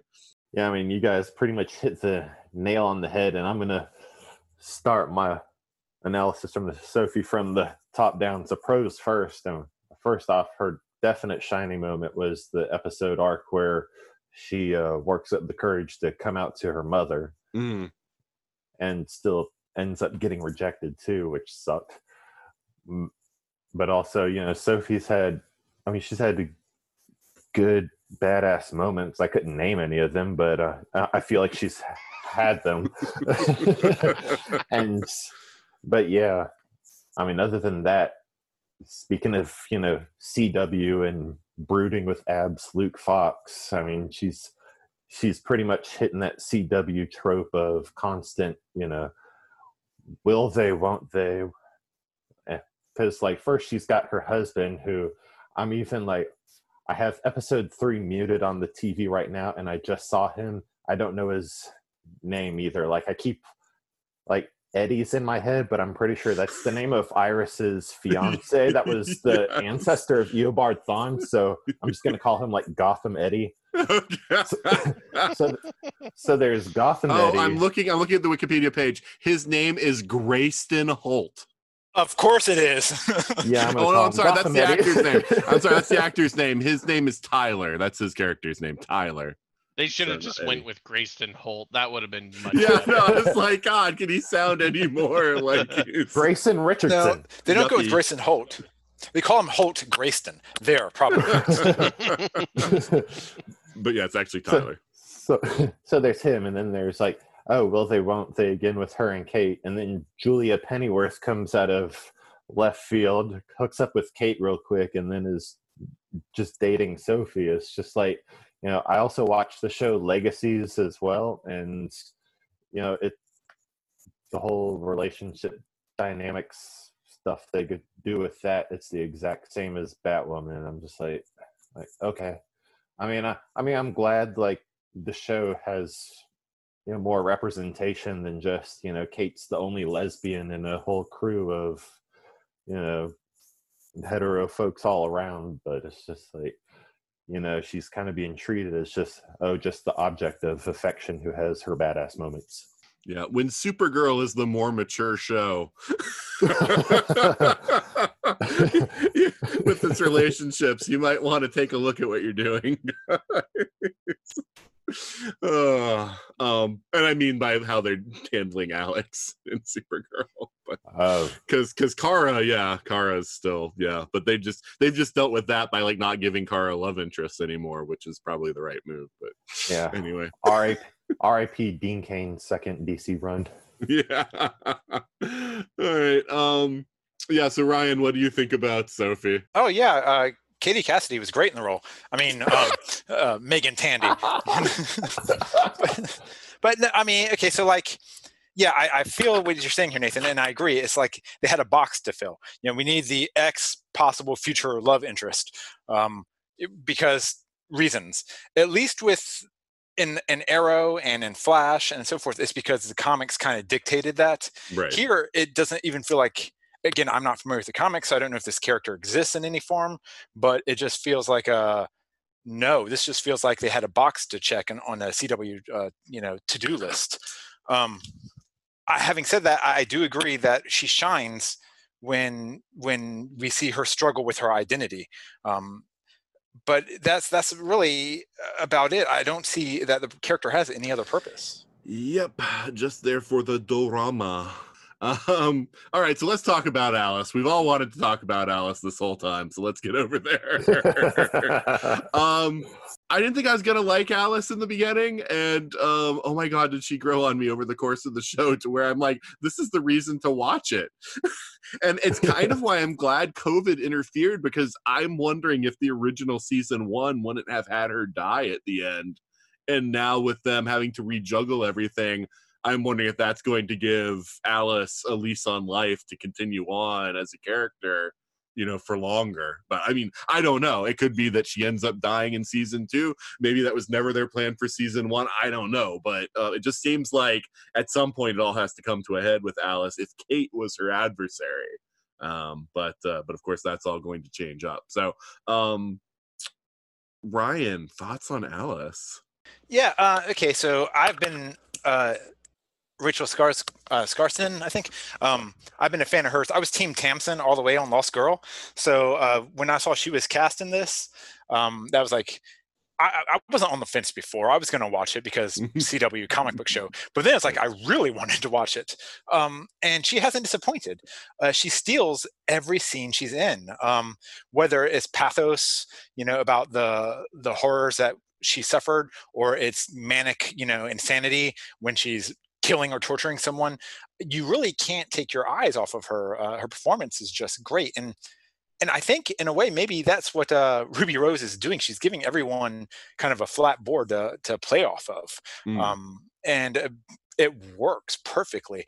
I I agree with you that maybe the short season has given them a chance to reevaluate uh, the character and maybe do something different with her.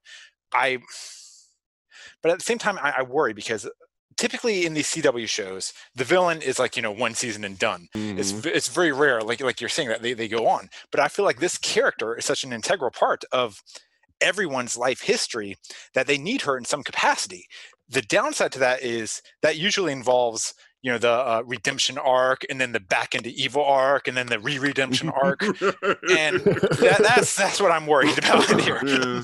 yeah yeah, no, I mean, but they've they've every time they seemed like they were going that way. Like she's come back, you know, even crazy, more crazy. yeah, crazier than ever. So I mean, it's of course, of course, having seen like you know how uh, how Arkham operates, you know, it's like oh well, there's no wonder, you know. Yeah. if you weren't crazy before, right, exactly. um, James, thoughts on Alice? I love Alice. Um, I think part of the problem is overall I found Alice to be the most compelling character, and when that's more so than your lead, um, that's a problem. Like they shouldn't have called it Batwoman; they should have just called it Alice in Gotham, um, or some variation thereof. I mean, I wanted to go for the obvious in Wonderland, but I was like, nah, it's a little too on the on the head. But uh, yeah, no, I think, I think, I I don't I don't like to be the guy who makes that like actor to actor comparison, but I think out of everybody on that show, she's the powerhouse. Like she portrays the character really well. I like the portrayal of Alice in how it's representative of mental health issues. Um and the fact that like she a she is a victim of what were her circumstances, but also she understands that like she's very aware that she was the victim of those circumstances and that it has broken her um but she fully embraces the the the psychological fiction in her mind that has been created that leads her to do horrible things um and that it is a means to an end like her desire to get her sister back like like because it is that initial like you left me kind of thing um and there's a little bit of blame there and it's like no no we tried and then it's like okay well now you need to be like me. Well you are like me you just don't know it. Let me show you how you are so we can go back to being sisters because that's really at the core of of beth for a long period of the show. That's all she wants. She wants her sister back like the same as kate wants her sister back. The problem is is both of them want different versions of the, of each other back.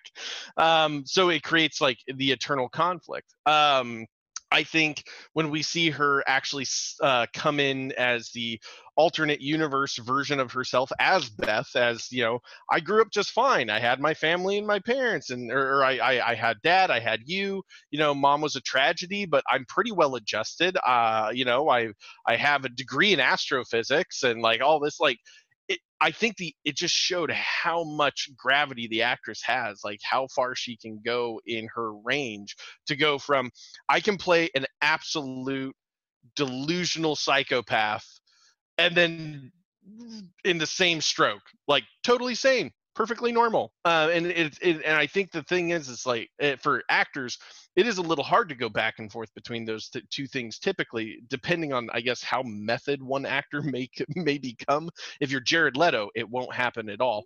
Um, so, so I think, yeah, like uh, it was one of those where I was just like, man, this character, 100 percent feels like Kate's version or Batwoman's version of the Joker without being the Joker, without falling into that diatribe of just like, I'm chaos for chaos sake.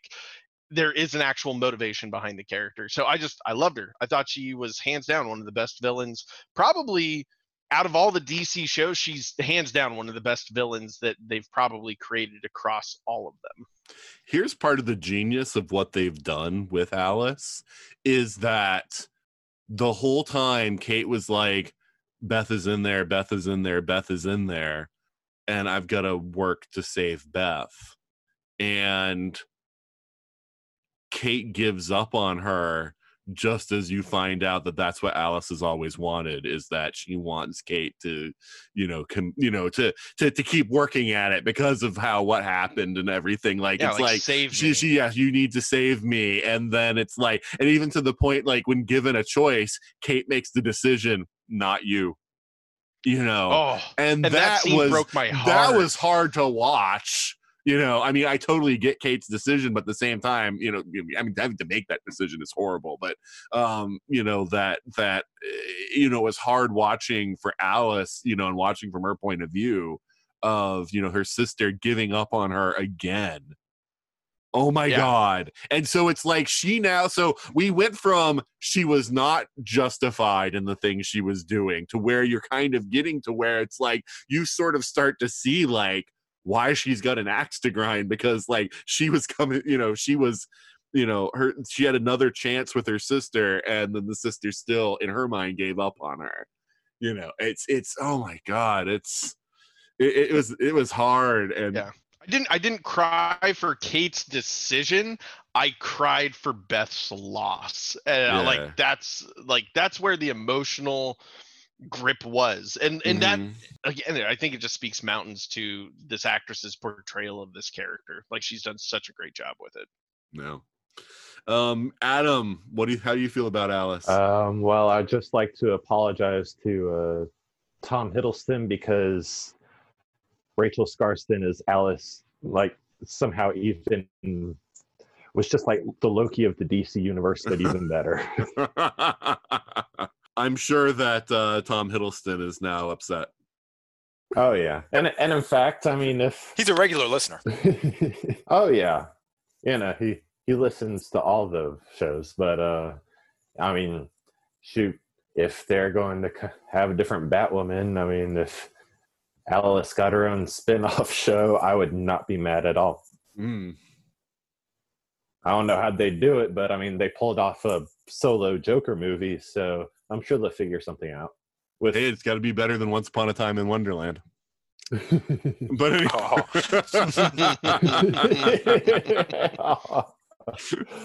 I say this as a Once Upon a Time fan. That spinoff was awful. Anyway. anyway. and you know, may, maybe less of the CW drama tropes. Yeah. No, that's I don't true. see how they could. I don't see how they could fit brooding abs or constant will they won't they's in a show like that. yeah. You know Yeah. what? Somewhere CW is going challenge accepted. Oh. Oh, So did, so did anyone else see her killing Mouse? yeah, Yeah. unfortunately. Yeah, no, I saw it coming too. Once he was like, "Hey, we got a good thing going," and she was like, "Nah." I was like, oh god, she's gonna end up killing him.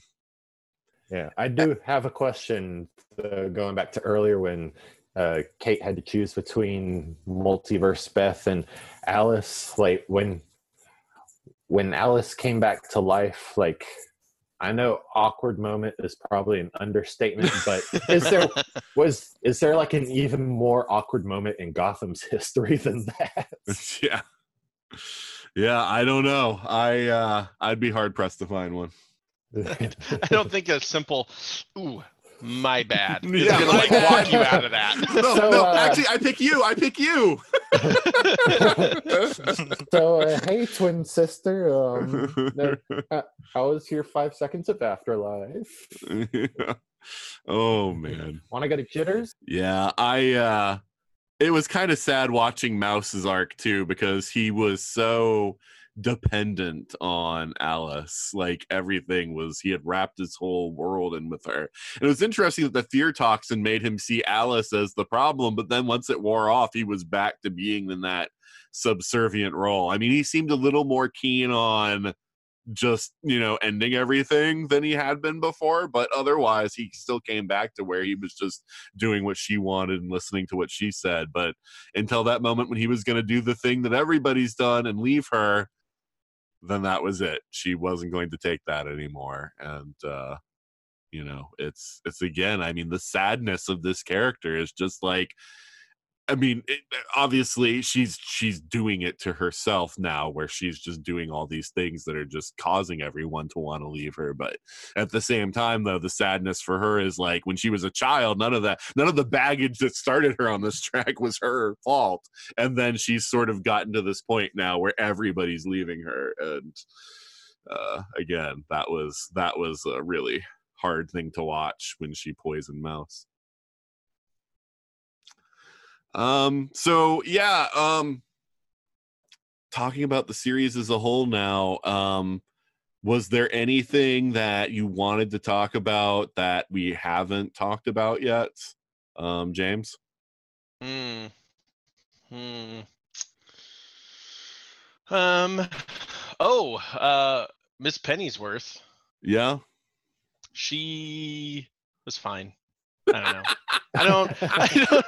I don't know that I have was too like, much Alfred to say. has a daughter? I didn't know that. I know. I was just like, like it kind of came out of left field, and I was like, oh, okay. And then it was just like, oh, like I worked for you know British Secret Intelligence and like all this, and I was like, okay, so you went off and became a super spy. Okay, that kind of checks out with you know your father's entire background as you know being like S. Uh, uh, uh, I want to say SOS. I know that's wrong. uh, but yeah, I was just like, okay. And then uh, it's like I, it's clear that they're trying to build up to something with with that character as far as the story into season two. But I was like, but after yeah the announcement, uh, I was just like. Are they still gonna go there, or are they just gonna rehash everything and just go, yeah, no, it's just like clean slate now, guys. Uh, we just nope. Yeah. I, I deliberately skipped talking about her just because I feel like she she's the C she's also part of the CW factor, right?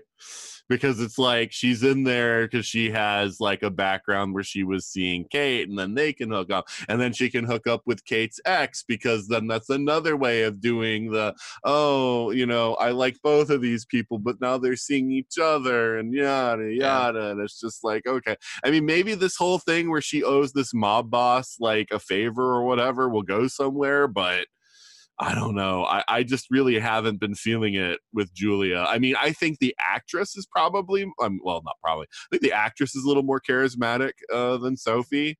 Yeah. Um, but uh, but yeah, other than that, like I'm not. There's doesn't seem to be a whole lot of like call for her or purpose for her yet. Right. Well, I was gonna say, uh, uh, uh, and this is a horrible segue, uh, unless we're absolutely just trying to get away from her. Um, so I was gonna say, I mentioned it towards the beginning when we were talking about the moment for me that like this struck the chord as Batwoman. It was one very specific scene, and it was like later in the season, and it was like all the all the like there were a bunch of like mob guys and they were doing like some sort of like trade deal or whatever around a bunch of industrial like steel crates and everything and suddenly like it's kind of foggy out it's night everything's wet because you know it's gotham everything's always wet um Well, Star City was the same way. exactly so and so it's like the same it's the same neighborhood in Vancouver where they're filming it, I'm yeah, sure. Yeah. Well, and so what happens is like uh, there's a noise, and like so a couple of guys turn around and they're like, "What was that?" And then you just see like the bat grappling hook like come out and like grab the one guy and pull him back into the fog, um, and then just like a small scuffle, and then he's gone, and everybody's like, "Oh no!" And I was like, "Oh yeah, this is Batwoman. This is what I want. This is what I want. Prey on the fear and crush your enemies." like and it was just so perfect. Like at the end of the whole scene, I was just like, where was this all season? Like, Mhm. where was any of this all season? Like, all the time, she's like, I'm on my way on a motorcycle. Very obvious. I'm on my way. She just drops into a pretty decently lit, like, alley. And I was just like, I don't feel any of that Batman kind of vibe from her where it's just like, no, I just showed up out of the dark and nobody saw me. Like Jim Gordon's constantly having a heart attack because he's just like, oh God, you're there. Oh geez, okay. Listen, there's a problem. And then he starts going on his diatribe and then he turns around and Batman's gone. Like none of those like essences were there consistently for me until that moment. And I was like, here's where the show hit its stride. But we have like four episodes left till the end, so yay. uh, uh, Ryan, any elements that uh, you wanted to talk about that we haven't talked about yet? Um, y- no, no, not really. Okay. I feel like, uh, yeah, it's it's kind of all been gone over with. Um, uh, I feel I feel Julia was great for a walk on and walk off, but kind of making her a semi-series regular just didn't make any sense to me. either. Yeah, no, I agree with that. As the one off when they first had her come in, Yeah, that was yeah. fine. Yeah. Um, Adam, uh, anything that you wanted to talk about? Any elements before we jump to the uh, the Ruby Rose uh, controversy? Uh, I mean, other than what I pretty much said in the Sophie section, which pretty much said most of everything I think about Julie. I mean, I think you know, good actress characters definitely got potential to do more things than just be you know CW drama bait. And yeah, let's talk about Ruby. Like that's this is the big shocker. Is once the season was over, Ruby Rose released a statement saying that she wasn't. Or no, I think they that there was a press release first saying that that she would not be returning. Then she took to Twitter and just said like a little, like nobody's really said the reasons. There's been a lot of speculation about why. You know, some people said it was because of her injury. Some people have said it's because of the grueling schedule that she wasn't really prepared for. And you know, I mean, regardless of the reason, you know, she's out as Batwoman, and they've taken the uh, tack of going with instead of just recasting Kate Kane with a different actress, they've decided to write her character. So just like Bruce, now two Bat people have mysteriously disappeared from Gotham, and now it's going to be a completely new person who is not based on anyone from the comics will become the new Batwoman. Um, now, one of the things that they said about this decision was that that they didn't want to erase a uh, you know an LBGTQ hero by um, by like killing her off, um, you know the character, um, and so that's why they're kind of taking this tack. But I still think well, wait a minute, recasting wouldn't have erased her either. So I'm still kind of confused why they think this is the better idea. Because I think this is just going to create all kinds of. I don't know. I think this is going to really like create a lot of craziness on the show. If it's like, you know, Batwoman was only around for a year and now she's already somebody else, and uh, it's legacy where there doesn't need to be legacy. I don't know. I I just how is she going to form the relationships with everybody and have it feel like it makes sense and. Uh, uh, so anyway, I come down on the thing of they they should recast in this situation, but I'm kind of curious how everybody feels about this. Um, we'll start with you this time, Adam. Do you think that they should have recast, or you think that coming up with a new character is the better, you know, idea, or you know how you know what do you think about how they're handling this? Yeah, I mean, recasting works just fine. I mean, ask Don Cheadle, and I mean, I don't because I think establishing a new character as Batwoman in the second season. That's just, I mean, maybe they can make it work, but that just sounds like that'll muddle things up a little too. And we're probably going to get some explanations that just seem a little bit far fetched. Yeah, I mean, it would make sense to me only if like Ruby Rose like had something where she was only going to be gone for a year and then was going to come back. So you have like a placeholder character until she comes back, but you know, it does not seem like that's the thing. This doesn't seem like a temporary leave of absence. This seems like a she's done with it kind of thing. So that's why I'm really confused why they think this is the better way to go with it. Um Yeah, because it would have been cool if uh, you know they get somebody full time and then you know Kate Kane comes back for like crossovers and what have you, because she's also you know in theory going to be part of the alleged new CW Justice League. Whatever comes of that, well yeah the, it screws up everything like like yeah so like she was she's a founding member of the justice league that doesn't even get to go on like their first mission.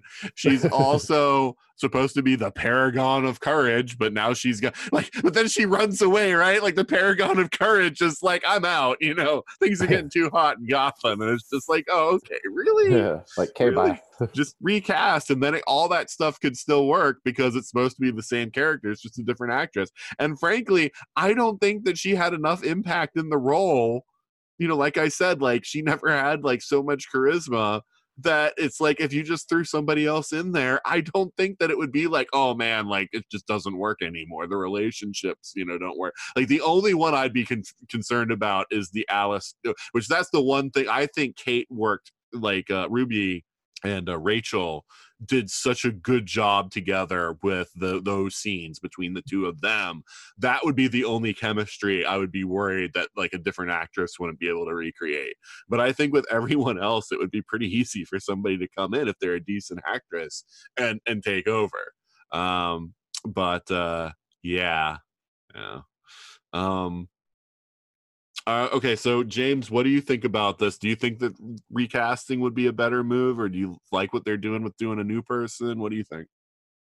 I think they're running a really big risk, a really big risk with running a new person. I mean, I've seen uh, the the thing is, I think if you just recast the role, it's a way safer bet.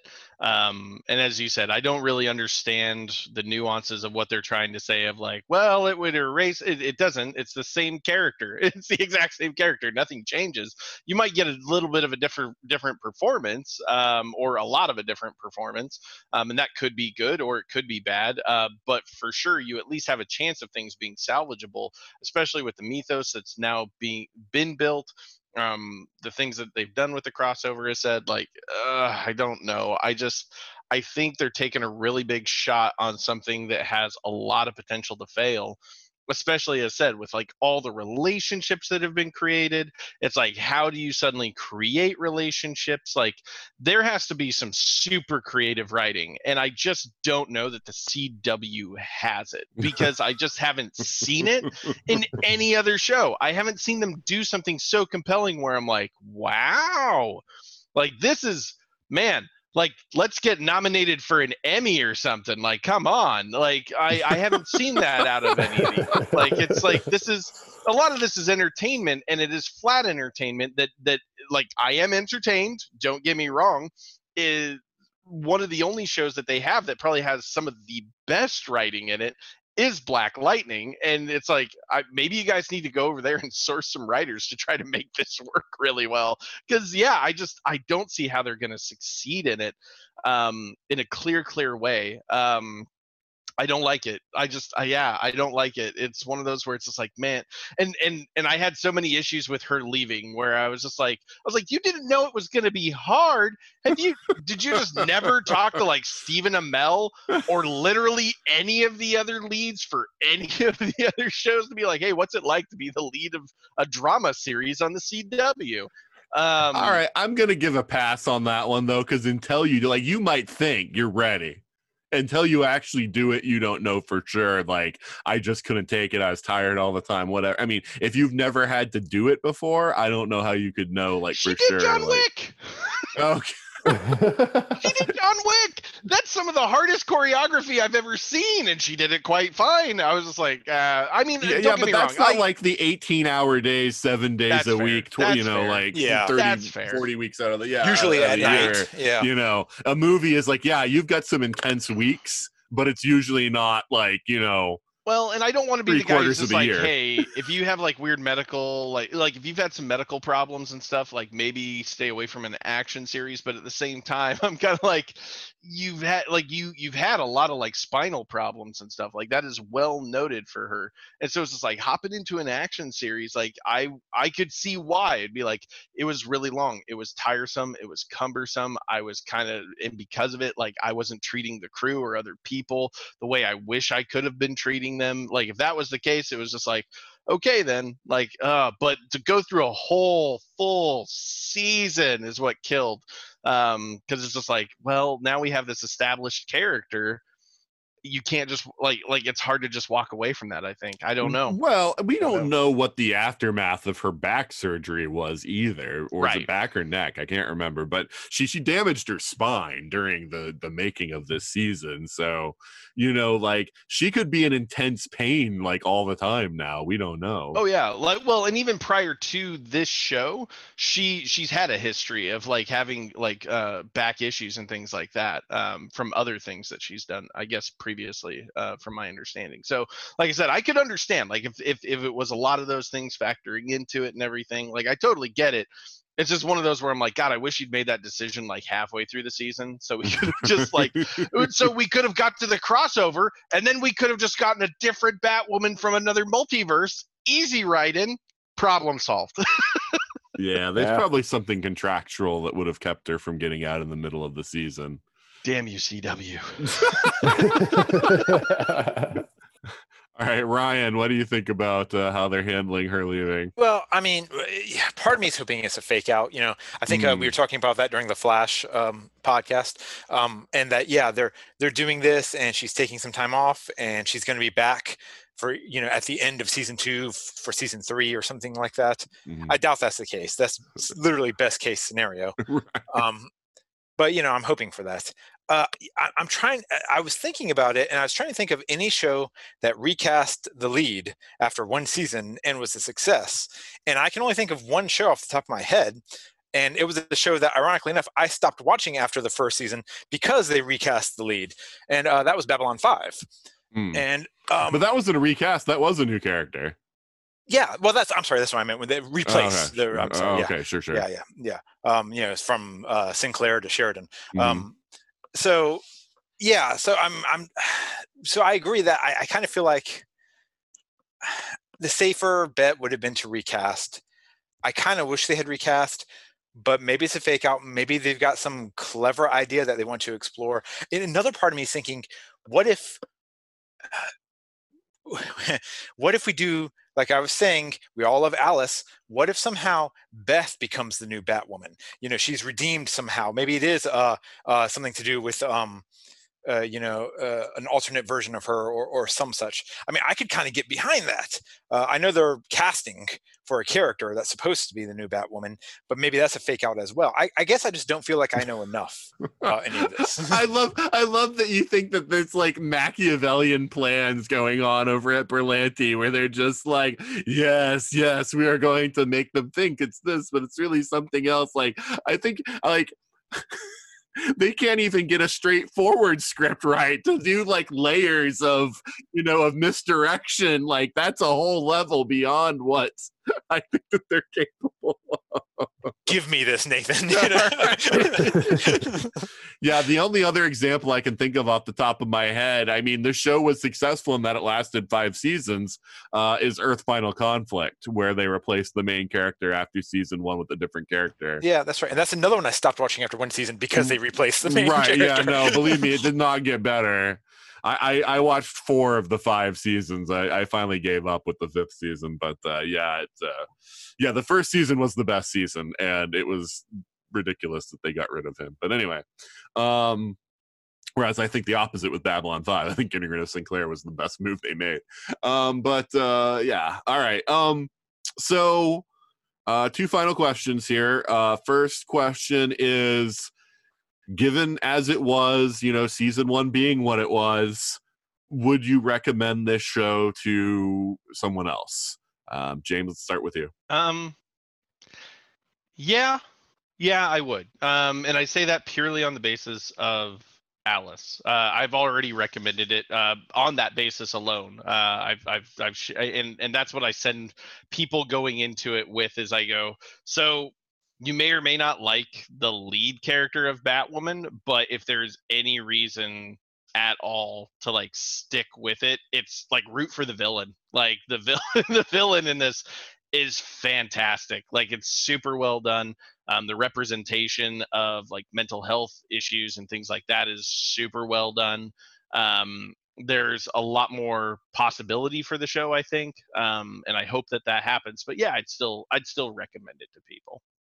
All right, Ryan. I, I feel like it depends what you're uh, on the person. I'm if you're looking for Flash Legends of Tomorrow, no. But if you like the Arrow, then yes, I think this is definitely uh, in, in the Arrow mode mode of um, CW superhero shows. And I would warn you, give it a few episodes, like any new series, let it find its uh, its feet. Um, but by and large, if you like, yeah, I mean, I, I, feel like it's kind of a loaded question, right? Because I feel like um, that people, I, honestly, I feel like there was a lot of people wanting this show to fail from the get go. I, you know, it had good ratings and good uh, showing from the beginning, but people were everyone online was about how terrible it was, and I was watching it and I was like, it's okay, it's not bad, I like it, it's got potential, I'm I'm sticking around, but everyone was just trashing it, and I think there was just this real desire to see uh, a Berlanti show fail. So I would, yeah, I would definitely re- recommend it, especially if you like Arrow. Okay, and uh, Adam, what do you think, or how would you recommend it?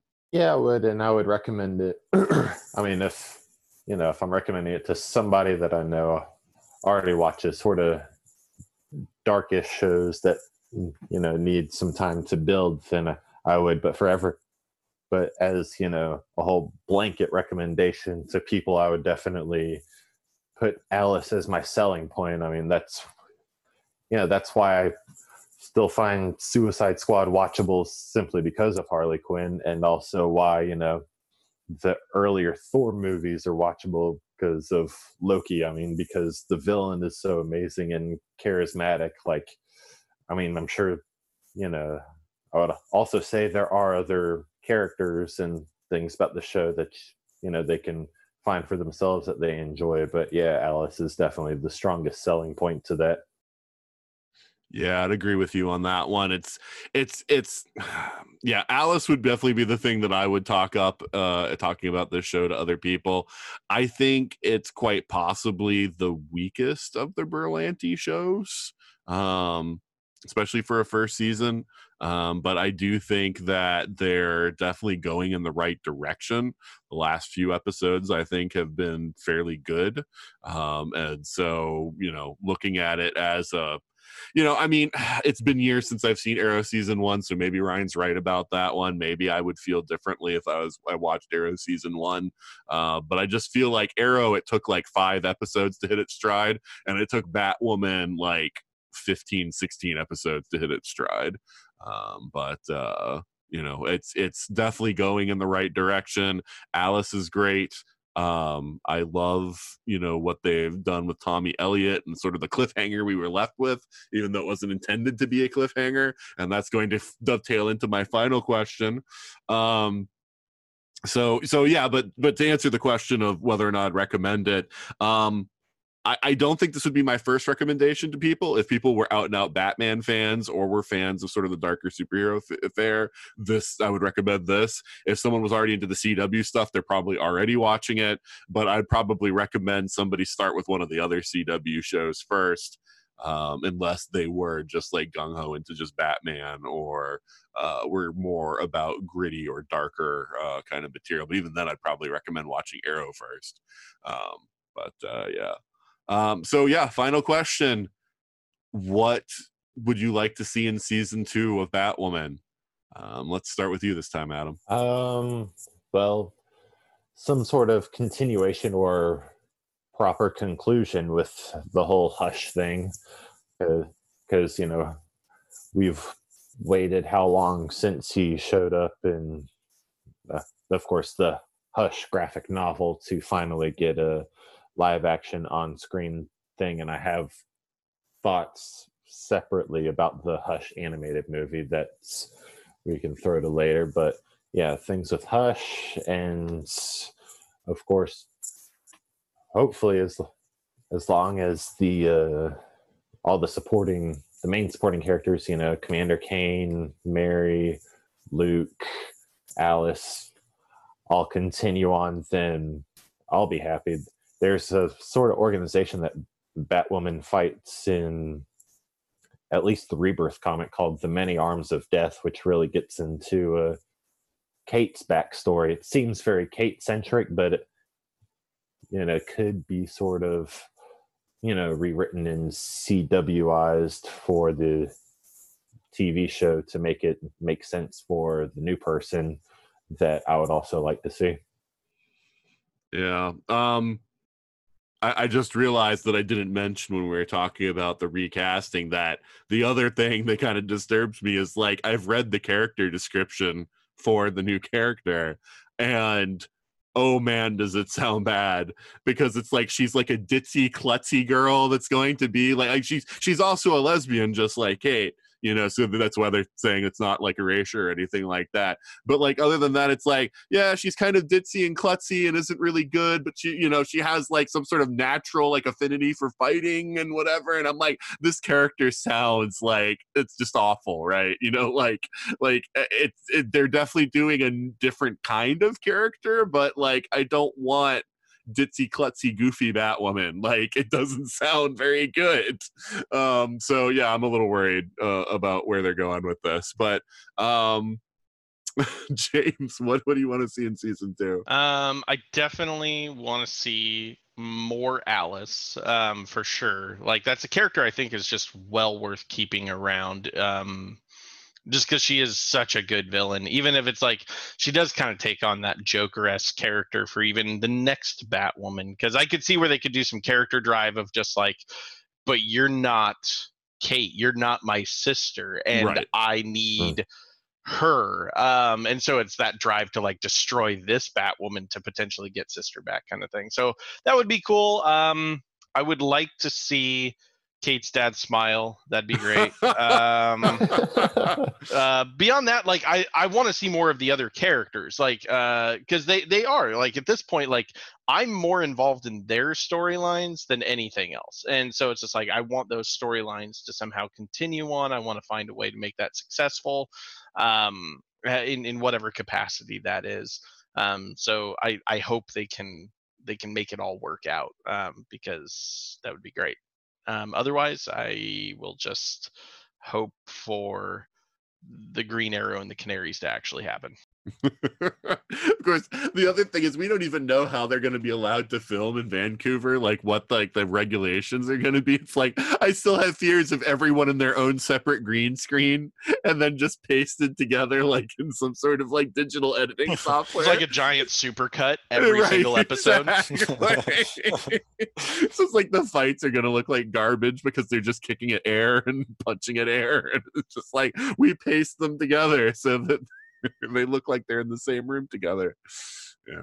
Anyway uh, ryan what, what do you want to see in season two? Well, you know, I mean, besides a, a conclusion to season one, um, right but this is this is my argument though. Do we need to or can we just like parlay that into this is now a whole season arc? I mean, you know, maybe uh, it's everything is up in the air now, right? So, right. like, I would like for them if if they had an idea for the end, how the end of season one to to wrap up, and they can either weave that into season two or um, yeah, maybe push it to the end of season two and just carry on. That's an idea. Uh, I, but I just want I don't want there to be that jarring uh, feel. Like you know, we've got three episodes at the front end of season two um, that belonged in season one, and then there's just this weird loss. But you know, but that's but this is this has got to be unique because you've got we've lost episodes because of a disease. We've lost the main actress, the lead, because whatever. And so it, I, yeah, I mean, it's I, you. You there's nothing to compare this to. I, I hope that they managed to get what they wanted to do in season one done, but also take advantage of this opportunity with Ruby Rose leaving. If something wouldn't have worked, if they knew that at the time, you know what I mean? So maybe they can work that into it. I, I want I want them to be able to make it make sense uh, because we did one season already where we had a character evolve and grow into batwoman. It seems to do it again this soon this fast it's just redundant. Like we, we had to deal with ruby or with kate becoming batwoman. Now we're to have to deal with this other character becoming batwoman. Um, so they have to do it in a way that i think is entertaining. I could almost see them spending half the season pre- having pretending other people are Batwoman. I can see uh, Julia putting on the cowl, you know, for an episode or two. I can see even Mary uh, being suiting up in an emergency once or twice because they need to convince the city, they need to convince Gotham that Batwoman is still there when they've got no idea where she is or, or what happened to her, and so they're they're just uh, throwing everything and seeing what sticks until finally towards the end of the season we've got someone who they've been building all season long can step into the cowl. I think you're giving them more credit than I think they deserve. I'm sure I am. that sounds that sounds pretty good. I have this bad feeling by the end of episode one, we've got the new person in the cow. well, okay, then here's the other thing I want, which I, I, think could make it work and kind of do a little bit of retconning for um, the Arrowverse is uh, bring in um, Talia and let her mm. do the training. Mm. You know. Ooh, that's not bad. Yeah. Although, you know, at this rate, I feel like doing Flashpoint 2.0 would be a better idea than what they've they're putting out there. The Flash just runs back in time. Oh, suddenly we got a new Batwoman. I mean, you know, it's not the worst idea. Barry. But, yeah. Damn it, Barry. But uh, yeah, I mean, for me, it's like, yeah, I think that now they've been handed an opportunity because most likely, you know, Hush and Alice would have been defeated at the end of the two episodes that they had. And I think, honestly, now that Kate is out, so we no longer have a Wayne relative, you know, around. I think having a fake Bruce is actually brilliant. Like, it's going to work way better because Kate would have been like, this is not Bruce. But now, with there being no Kate, there's no one to call foul on this. And so now we've got a villain who suddenly commands, you know, the Wayne financial empire, you know, and, and can do like a lot of stuff with that. And so I think now, like Hush, instead of what was probably like a two episode arc, of him like you know trying to to seize you know everything and then being defeated by Kate we now could potentially have a whole season of his machinations and to have Alice as part of that. And I think what James suggested that's exactly what I want to see. Alice is going to be pissed that there's a new Batwoman and I want to see that be like kind of her motivation is I've got to destroy this person because you're not Kate and I want Kate back and maybe this will draw her out and that would be the way of at least trying to create some sort of relationship between them. So yeah, I'm hoping that we at least get a full season with Alice and Hush as sort of our main uh, bad, you know, adversaries out of the season. And I feel like you need that almost as continuity now because the new Batwoman will have no backstory with. So actually keeping your villains as the continuity and keeping your support characters will allow you know her to have like an entree you know into everything and if they just like defeat them in two episodes and then it's like a new set of villains you know it'll i think i think it'll be a little bit harder going um especially when rachel skarsten is so good. Don't get rid of her people. So yeah yeah, that's my hope anyway. I mean, we'll see what they do. Um, I mean, that's gonna screw up everything too because like they were gonna have, like, remember, like they weren't gonna do a big crossover this coming year. They were just gonna do like a small one between Batwoman and Superman and Lois and now it's like now this new batwoman has no connections to anybody. So i don't even know if they're still going to try to do a crossover or if they're going to try to use that as the way of getting her you know to meet some of the more of the arrowverse people. And it's just cutting all those ties that kate had gained in crisis uh just hurts. It's going to make everything awkward. Uh all right well Yeah, yeah. I mean, we could have had that joke uh, had they recast. You know, Kara going, "You look different. Did you change your hair?" Right, Just something like that. You know? oh, oh, oh, that actually reminds me though. Since when is kryptonite like the hardest substance ever and it can pierce like the bat suit? And so we need to create a kryptonite but like once they started doing that, I was like, why in the world are you making kryptonite like the thing that they need to take it? It already is the thing that you need to take out Superman or Supergirl. Why do you need kryptonite to take out Batman or Bat? I I hated that. I thought that was so stupid. Because we need catch-alls for everything. Right, yes. I, I thought it was such a dumb thing to bring up. Uh, I don't know. Does anyone think that was a good idea? Nope. Okay. Yeah, yeah. I mean, yeah, I, I think I saw what they were going for. I was like, oh, okay, eh, you know, D forever. Yeah. Yeah. Yeah, well, because yeah, in that moment, I was just like, "What do you guys think that that suit is made out of? That it is absolutely impenetrable. yeah, it weighs nothing. Like there isn't technology on this world for that. Like, ugh, Yeah. Yeah, I, I had I struggled with that one. not Yeah. Anyway, all right. But all right, guys. I think we've talked enough about Batwoman. Um hesitantly looking forward to season two, but a little worried because I just feel like recasting would have solved so many problems. Um, It'll either work or it'll be terrible. I mean, it's definitely bad that she's leaving. It, it's definitely bad that Ruby Rose is leaving, but since we can't, you know, they, they have no control over that. So um, I, I feel like they? recasting. Whoa. well, well, yeah, they can send like the twelve truck, you know, truckloads of cash over to her yard that they sent for Stephen Amell to get him to do season eight. You can have a crossover, or you can have Ruby Rose. Take your pick. Right, exactly. Maybe that would have changed her mind. Who knows? Yeah. All right. All right. So, um, James, why don't you say goodbye and let people know where they can find you online? Yeah, uh, as always, it's great to have people listening to uh, my opinions on things that aren't actually important, I guess. But um, if you want to, How dare you? This show is very important.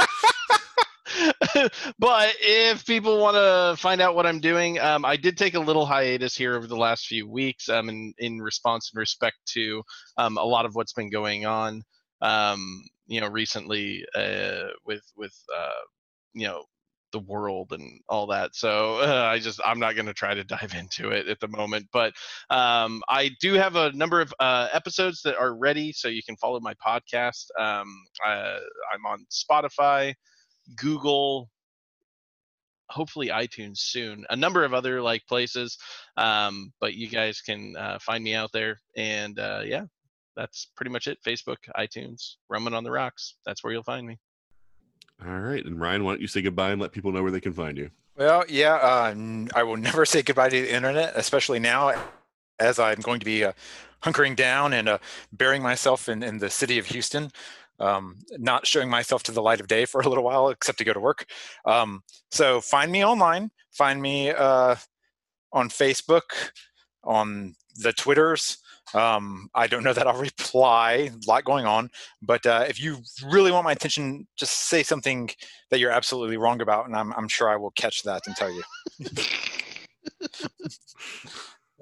All right. And Adam, why don't you say goodbye and let people know where they can find you? You can find me on uh, the Thunder Talk podcast. You can find that wherever you can find fine ESO podcasts. And you can find me on my solo show, The Ring of Thunder, on the coattails of Thunder Talk. And find a Thunder Talk Pod on Facebook, Twitter, Instagram. And you can find me personally at Thunder Talk Thor, also on uh, Facebook, Twitter, and Instagram. All right. Well, Adam, James, and Ryan, thank you so much for being on the show today. Thanks for having me. Thank you. Thanks for having me. And that's it for our Batwoman episode. So, what did you think? You can let us know in a variety of ways. One way is to email us at everything at 42cast.com. Another one is to leave us feedback at facebook.com slash 42cast. Another way is to tweet to us at 42cast or to go to our brand new Instagram at 42cast. You can also go to our website at 42cast.com and leave us feedback on any episode there. You can also leave us reviews on Stitcher or Apple Podcasts. Really, the Apple Podcast thing, if that's what you're using to listen to the 42 cast, please, please, please rate us. That is a big help. It is something that will help promote the show, and I'd really, really appreciate it if you did it. But beyond that, I also want to let you know about the ESO Patreon, patreon.com slash ESO network. It's a way to support all the shows on the network.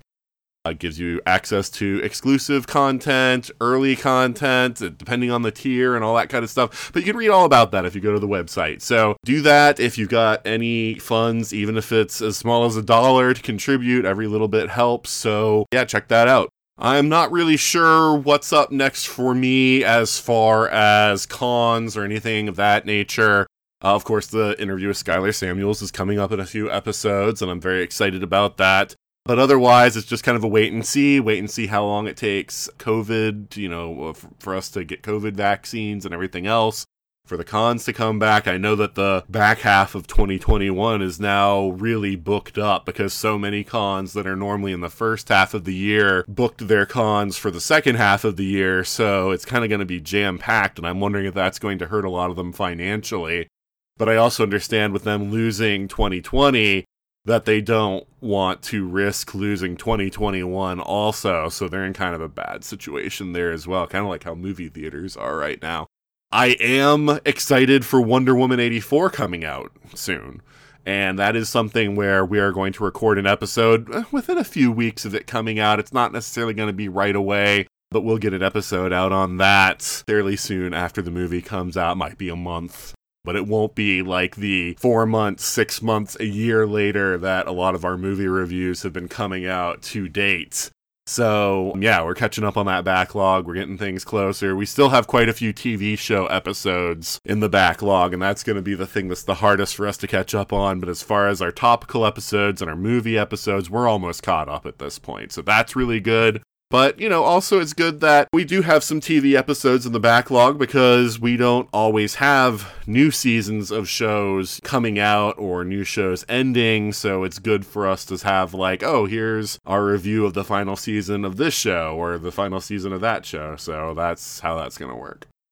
But anyway, I'm not going to natter on anymore. Please join us back next week when Jon Favreau will not be joining us. And until then, this is Nathan signing off.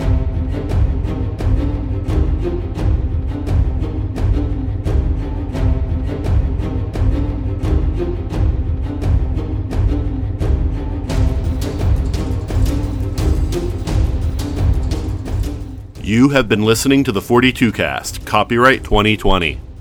Got a question for the ultimate answer? Contact us at everything at 42cast.com. Theme music is Sharper Swords by Brandon Ellis. Check out more of his work at www.cityfires.com. The 42 Cast is a proud member of the ESO network.